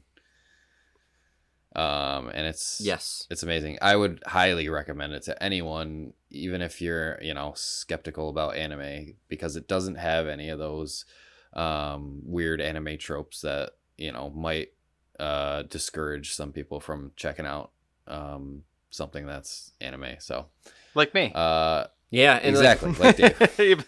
yeah. even Dave, the, the well, Dave's anime more version. an anime now than me. I think I wow, I wouldn't go that far, but he's the one that's watching. Well, you're Say, watching he's like into the My Hero. I'm Academia. I'm still digging through my hero. I didn't actually get any in this week, but I'll I'll get back in there. And I can't get into that show because of the tropes that come with anime. And then like I look at Akira, and I'm like, listen, if you're like a dude or whatever woman, and you're just not like, I can't get into that stuff. Like my wife, I go, do you ever see Akira? And she's like, uh, I think so. Uh, isn't that like a movie about like? Uh, she said something, and I'm like. No, it's an anime about biker. And she said, no. As soon as I said anime, she said no. And I will say, this is the movie that you can safely watch and not have to worry about the shit that you don't like about animes. This movie is so goddamn awesome. And just watch the opening 20 minutes and then be on your way. Mhm. Just watch the opening 20 minutes. You'll be if you're if you're not hooked by then, like at least you got to see some of the coolest animation you've ever seen drawn by hand. I I did actually watch this with the wife too. Well, Oh wow, what'd she think? Chuck- What did she think of she it? well she fell asleep during the first half, but she was. I mean, like when it started to get a little weird and oh, crazy Oh, towards that's the not selling end. the movie. Well, no. Well, she was. Yeah, she's got her own things. It's too late mm-hmm. for her, but like she, the the animation, animation just kind of melted her brain. She was not ready for like. She's like, this was made in '88. Like, really? I'm like, yeah, absolutely. It looks better than anything that's coming out these days too. So. Just like the details in the background and si- like neon signs, like the illumination from them, and just like the tiny, tiny attention to details, kind of blew her mind, but she actually uh, enjoyed it and liked it. It was just the it started to get a little weird for her towards the end. So, but I also really want to watch um, the Studio Ghibli films because those are also another example of like they don't have the anime tropes and they're like super good. so I animation. do Yeah. too. It's a whole. They're family focused and they have like their own genre. Did you catch that? They have their own like. Yep. Did you see this? What what is it called? Cottage. Yeah. What is it called? um, There's slice of life anime, um, which I don't know if that's what it would qualify as, but yeah, I know I know exactly what you're talking about. But the Studio Ghibli sounds like Hallmark movie anime, slice of life. The Studio Ghibli uh, films have always been something that I have wanted to watch, because I've heard nothing but good things about them. And like I said, it's Cottage core. cottage core. Okay, It's weird. It's like this own. It's like so pure and innocent. It's Yeah, they're- because, like, Uh. okay, because like when you look at China and Japan, like Eastern culture or something like that, um, I think I, I think I think from my understanding, because I just learned about this last night, that there's just like this fantasy fantasy of getting away from the industrial urban life and just living peacefully and quietly in a very Right. simple life, like in a cottage, and just taking care of plants and listening to the wind. So it's basically the opposite that. of Akira. yes. if you want, you know, if you want to sit down and relax and watch something nice, you can watch the Studio Ghibli films. If you want something gritty and dark and uh, that'll really make you think about life, you can watch Akira. Yeah, I, I'm I'm with you, Eric. Though I do wanna I do wanna watch it. So maybe we revisit that um a little bit sometime, at, and we can come back to anime and we I don't know juxtapose this or something like that against Akira. You know, because the messaging is gonna be different. The the personality, the tone, everything about it is gonna be different. Yeah, that'd be interesting. Again, it's weird. Anime is like this weird thing, especially for people in which like, apparently Akira did fairly well in, in the United States, obviously with the influence and stuff like that. But um, it it makes you want to watch more anime. It's that good. It's like a it's like a gateway to anime. Um, and unfortunately, there are a lot of animes that like kind of get into their tropes and it kind of are a big turnoff. But there's some. Maybe we'll we'll hunt down those ones that are more like this style. Uh, Oh, it was really funny. I was watching uh, one of the YouTube videos about Akira, and apparently there was an ad in, that they were running in the U.S. when Akira came out on like VHS or whatever. That was like the selling point was like, oh, your Akira makes Cyberpunk or Akira makes Blade Runner look like Disneyland. like it was just that much grittier Yep. and darker than Blade Runner and all that stuff. So I just thought. That Oh, I really would funny. agree though. I mean, like Blade Runner isn't is violent with like with that one scene where the one replicant or whatever she's like running through the glass while she's being shot. Like that scene was pretty fucked up. But this movie, oh my god, yeah, this movie is pretty mature for oh, sure. Oh yeah. Yep. and it's just like when you see cartoons, you just don't you you just don't see cartoons do this kind of mature. This is a rated R movie. This is Yep. very very mature. Yeah, absolutely. I just thought that was funny. Um, but yeah, I mean that's that's about all my thoughts on Akira. I liked it. Um, yeah, thanks for picking the picking. yeah, this that's a good, Eric. nice choice, Yeah, I, Eric. was- I didn't even think about revisiting it. Like I said, I'm super glad that you know with this podcast I get to have an excuse to watch things or play things that I've been meaning to. So this was one that's been on my list for a long time. You sent me down a rabbit hole where Yeah, I didn't know I was going. So thanks. I know. Dave's like, I got 130 40 dollars I got to spend on this manga now. Yeah, uh, that's tough. I might go digital or just get the. PDF. But we'll see. Yeah, Yeah, Yep. there you go. yep. All right, Dave. Any closing comments from you? Uh, no, I'm, I, I'm almost out. I'm out of words and I'm out of thoughts because it's, it's a lot to take in right there. oh yeah. Just in Mhm. general, it's just a, it's a the scope of it, and then just the animation of it. It just kind of, it's something that you got to watch overload. a couple. T- yeah, you got to watch a couple times to catch everything. I'm, I'm thinking so. To be continued. Okay. Yeah. All right. Well, I, we talked a lot about it. I hope people who listen to this, if they haven't seen it, I hope we didn't spoil too much of it. You really just got to go. It's a oh, we spoiled the shit out of it. I know we literally. we talked about literally everything. spoiled the shit out of it. But Hopefully, if someone has it, never please. seen it and we interested them enough to watch it, they stopped in the middle of the episode, went to watch it, and then finished the episode. So yes. that's the hope. yeah. Uh yeah, go watch it. What the hell are you doing? Go watch it. And if and if you have watched it, um I hope this made you want to go back and watch it again. Uh all right, let's take a break and then we'll play our um our game of uh, name that game. I'll be hosting that and then we'll we'll wrap up. All right, so we'll be right back after this.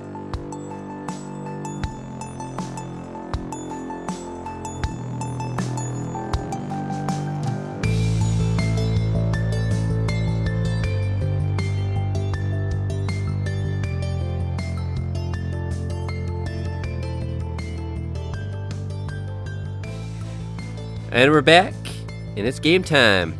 We're gonna be playing Name That Game. Dave, do you want to do you want to do your cute little uh, Uh, auto tune effect. No, Speak- no, we Oh. cut out that we no auto tune because Not risking it. I don't want to. not I don't want to risking the fuck audio. up my audio quality. So we're just uh, just going with the same thing. You can sing it. Feel right Uh, ahead. so name that game. I'm gonna host. I'm not gonna sing it. Yeah. And uh, yeah, so real quick, it's it's easy. Um, I'm gonna list list off some facts about each of these games. These are video games, and you guys just have to say your name. The first one that says it gets to declare what the game is. If they are wrong, the other person has a shot to, to go, or they can get a freebie, go and get the next detail read to them, and the other person can't say anything because they used it. Um, yeah, that's it. Um, It's are pretty you guys cut ready? dry.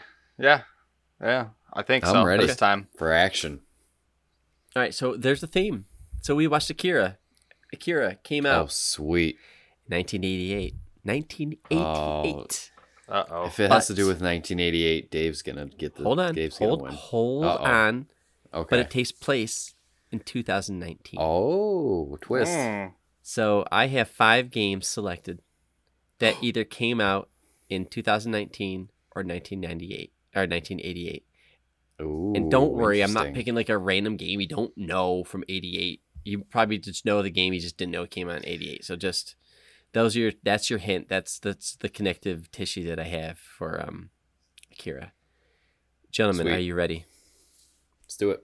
Fire in the hole. Okay. Here we go. First game. The game had approximately 115 developers working on it, making it the studio's most labor intensive project. To refine the game's non-verbal communication system, the studio play tested game, uh, the game for a month without using any voice chat and applied fake names to the playtesters to predict how the players would most uh, experience the game. Hmm. The game is built using a modified version of Valve's uh, Source engine. Eight hours after its launch, this game surpassed 1 million unique players and reached 2.5 million players within 24 hours.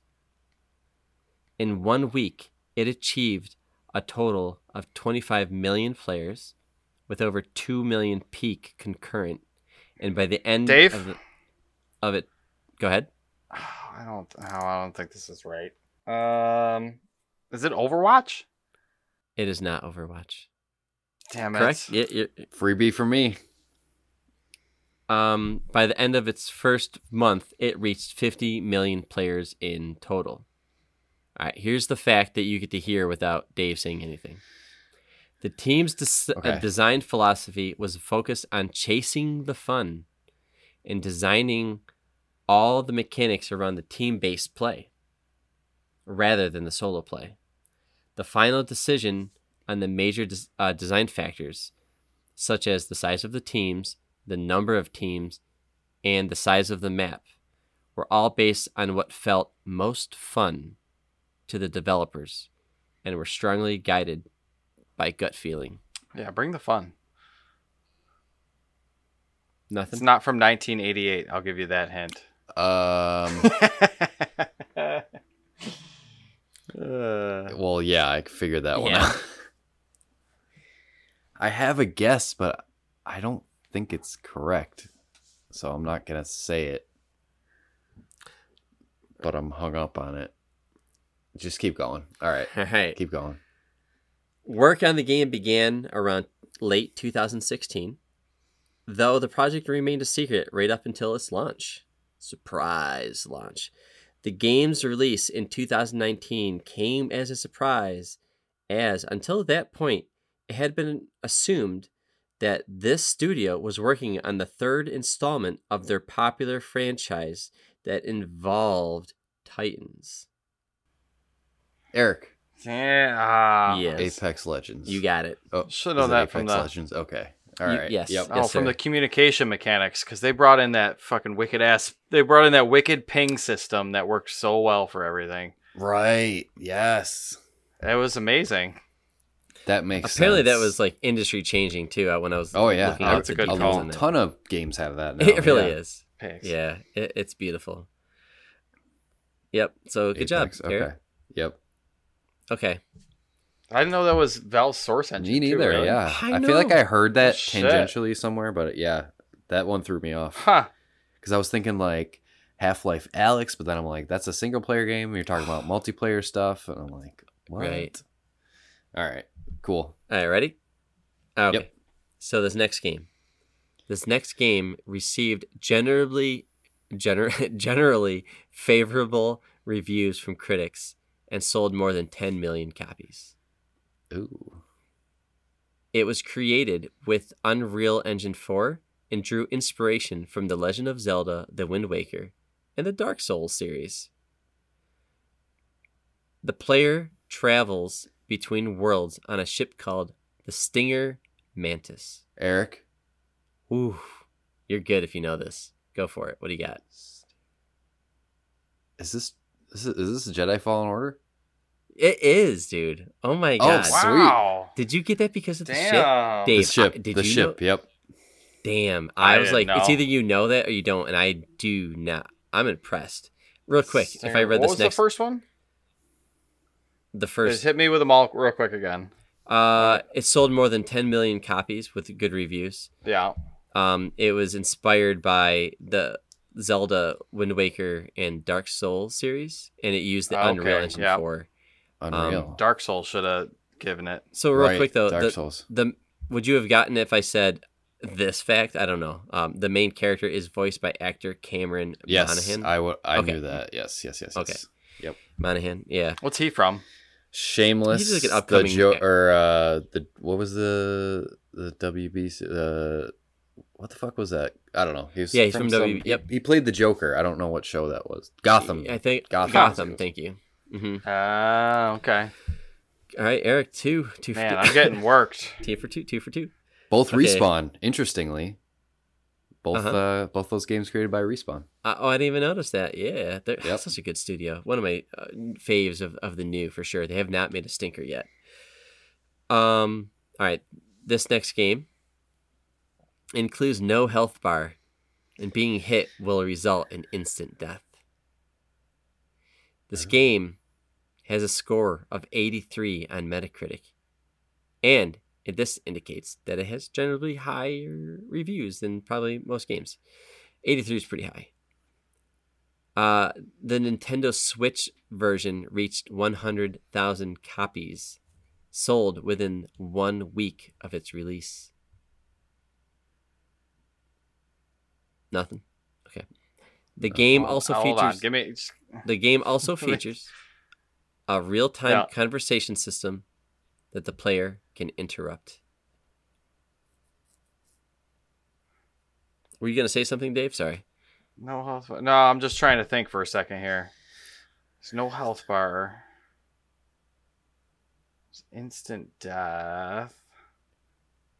Good reviews. Sold a Mm. shit ton in one week on on the Switch. Oh my god! What the hell? and it has This one of those kind so of familiar. kind of real time conversations that you can interrupt. Go on. All right. Yeah. Continue. the The game was developed using GameMaker Studio 2 and took six years to complete. Oh fuck. The game is a 2D action platform video game. It was published by Devolver Digital for Windows, Mac, Eric, Switch. Go ahead. is this Katana Zero? God damn, you're. Yes. Man. Oh, the inst- I'm trying to think of something with instant death, and I could not come up with anything in my brain. We've talked about this game so much on the podcast that, I- that just popped into my Ah, head. you just you just beat me like a school child. All right, well, let's have fun with the next two and just we'll just have fun. But Eric won. Congrats, Eric. Sweet. Yeah. Uh, this game took more than two years to complete at a development budget of about $800,000. If you inflated that, it'd be about 1.8, uh, $1.8 million today. Well, this was the One of the 1988 game, apparently. One of the screenshots shown on the back of the game box are is a level that didn't make it on the game's final cut. Ooh. Dave? Ooh. Okay. Super Mario 3. Wow, I was Wow, just thinking David. that. I was just gonna, Oh. oh, I knew Yeah. that one. I knew that fact. Yep. The that actual fact actually is the one that got it for me. Wow, I'm I did not know that. You knew that, Eric? I that sounded I Super Mario 3 popped into my head, but I wasn't confident enough to buzz in with it. Oh, okay. Also, just real quick, it's the third best-selling NES game, uh, with more than 17 million copies sold worldwide. Um, Yep. Now I got the Super Uh, Mario 3 stuck in my head. the first classic. so so this next game, uh, this is the last one for fun. The first five stages are based on actual American cities and landmark, landmarks such as Los Angeles, New York City, Las Vegas, North Carolina, and the Grand Canyon. Oh, and uh, Transcontinental Railroad. The sixth and final stage is set inside the enemy's hideout. The game is mostly remembered for its Grizzly Continue sign. Grizzly continue sign. Hmm. A side scrolling beat 'em up game where the player controls a ninja hired to defeat an evil cult led by Blad Bladamus, a Dave. descendant of Nostradamus. Ninja Gaiden? Go ahead. Is this yeah, Ninja Gaiden 2? No, it's, it's just Ninja Gaiden. Oh, it's the first one? Yep, Ah, released okay. 1988. Yep. Oh no shit. Yeah. I thought the cult was in the second one, but there's yeah, there's always the dark dragon sword and Well, I all those ones, apologize. but- Apologize, Dave. I, I, I guess I should have put the snuck the Super Mario Brothers or, the, at least the 88 give me ones. Give me the old games first. I That's know. really funny. I got all the 2019s. Dave got all the 88. I mean. Dave has played Apex, Fallen Order, and Katana Zero, and recently. So Yeah. I, I feel like I I was gonna say Absolutely. we've all like played all of these favored games. towards both of you. So the l- older ones, like, because like, yeah, Eric, you might not have been there to play Ninja Gaiden and Super Mario Three as much as us. Maybe Super Mario Three, but I don't know.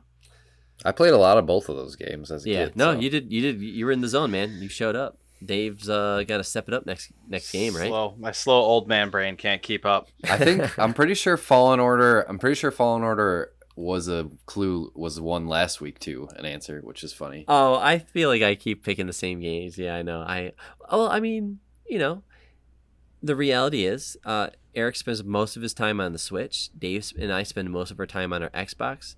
Uh, Dave, did you get your Switch yet? No, October. The OLED comes out in October. October. Oh, we got a while. right. Yeah, so um, it's it's hard for us to know exactly what games we're playing if it's especially if it's exclusive. But with Game Pass, it's pretty easy because we can at least hop in and play a lot of those games um, at the same time. So okay, let's go check out the social side. Uh, what's going on Sure. over there? Um, sure. Yeah. Twitter, uh, as always, you can follow us at the Nomads of Fantasy. Um, and this week I just said that we are watching Akira, and our good buddy Jake Iverson commented saying um, that it's a great movie that set the tone for some of the best anime since. Uh, I love the art style in it and have a bad habit of judging other art styles that aren't quite up to the bar that Akira set That's tough. which is true. Um, I can't wait to hear this episode and your guys' opinions on it. Okay, so I, Jake, I hope you enjoyed this episode because I know we had a lot of fun watching this movie and talking about it. So yeah, thanks for listening. Um, and yeah, uh, what else? Um, we got our Twitch channel that you can follow us there as well. It's twitch.tv slash nomads of fantasy. Um, I don't know. I don't know. I, re- I really want us to get us to uh, do a group stream sometime. Yeah, we should have done Back 4 um, Blood actually, here. but while we were all while we were all together playing that. But Yeah, that would be fun. That would be fun to do. Um, I'll probably just be doing some solo streams here and there. But yeah, follow us uh, for everything we're up to there. And then emails, as always, nomads of fantasy at gmail.com. And that's it. What do you got, Dave? sweet. Uh, nothing really too crazy. Um, I know that in the next day or so we'll be getting Hades on the Xbox. So We're gonna have to. Oh, I, we have I to can't get wait. some of that Listen, in the- when in you the guys are playing through that, I'm definitely gonna play through that again. okay, Yeah. so keep uh, Okay, keep an yeah. eye What's out the for schedule, real quick, Dave? You actually. I can Yeah, what's what do we got on the docket for next week? up the schedule. I think Hades might be next week or the week after, but No, I think uh, Hades might be next week, and yeah, because then there's it- fall games preview. I mean, we're we're recording this on a Friday. It came out la- or yesterday, so what? it will be right for the picking next week. Yeah, Hades will be next week, so Yeah. maybe we'll stream some of that and can probably definitely Oh, I can't wait to play some more of that. get Oh, some of that back in the hopper. Now that I know that it's out, uh, I'm gonna turn off this stream and go download it immediately. I think this will be the first episode where we like actually talk about one video game, you know, like review a video game, which is exciting. And Hades is definitely worth worth it for sure because that, that game's incredible. Man, you're really talking up this game, but I'm pumped to play it because it looks gorgeous. I hope you guys like it as much as I do, because I I really love it and I'm excited to play some more of it. Okay. Well, yeah. I hope other people are playing with it, uh, playing this game at the same time. So when we release our take on the game and just feedback, it'd be really cool to be part of that conversation. So yeah, if if anybody's doing that with us, uh, let us know. Um, Supergiant Okay. makes Supergiant makes great games too, so that's I can't I can't Fact, imagine yeah. it not being great. So just just for reference, I played this because it came out last year on Switch and PC. So I've been playing it on Switch a lot, and I played the majority of it last year. And it's just coming out on Xbox and PlayStation now, which is why we're talking about it. So um, if you guys got Game Pass, check it out on there because it's it's worth it if you want to follow along with us. excellent, all right, I'm gonna go download it. Sweet. awesome. All right, we're out of here. Later. See you Later.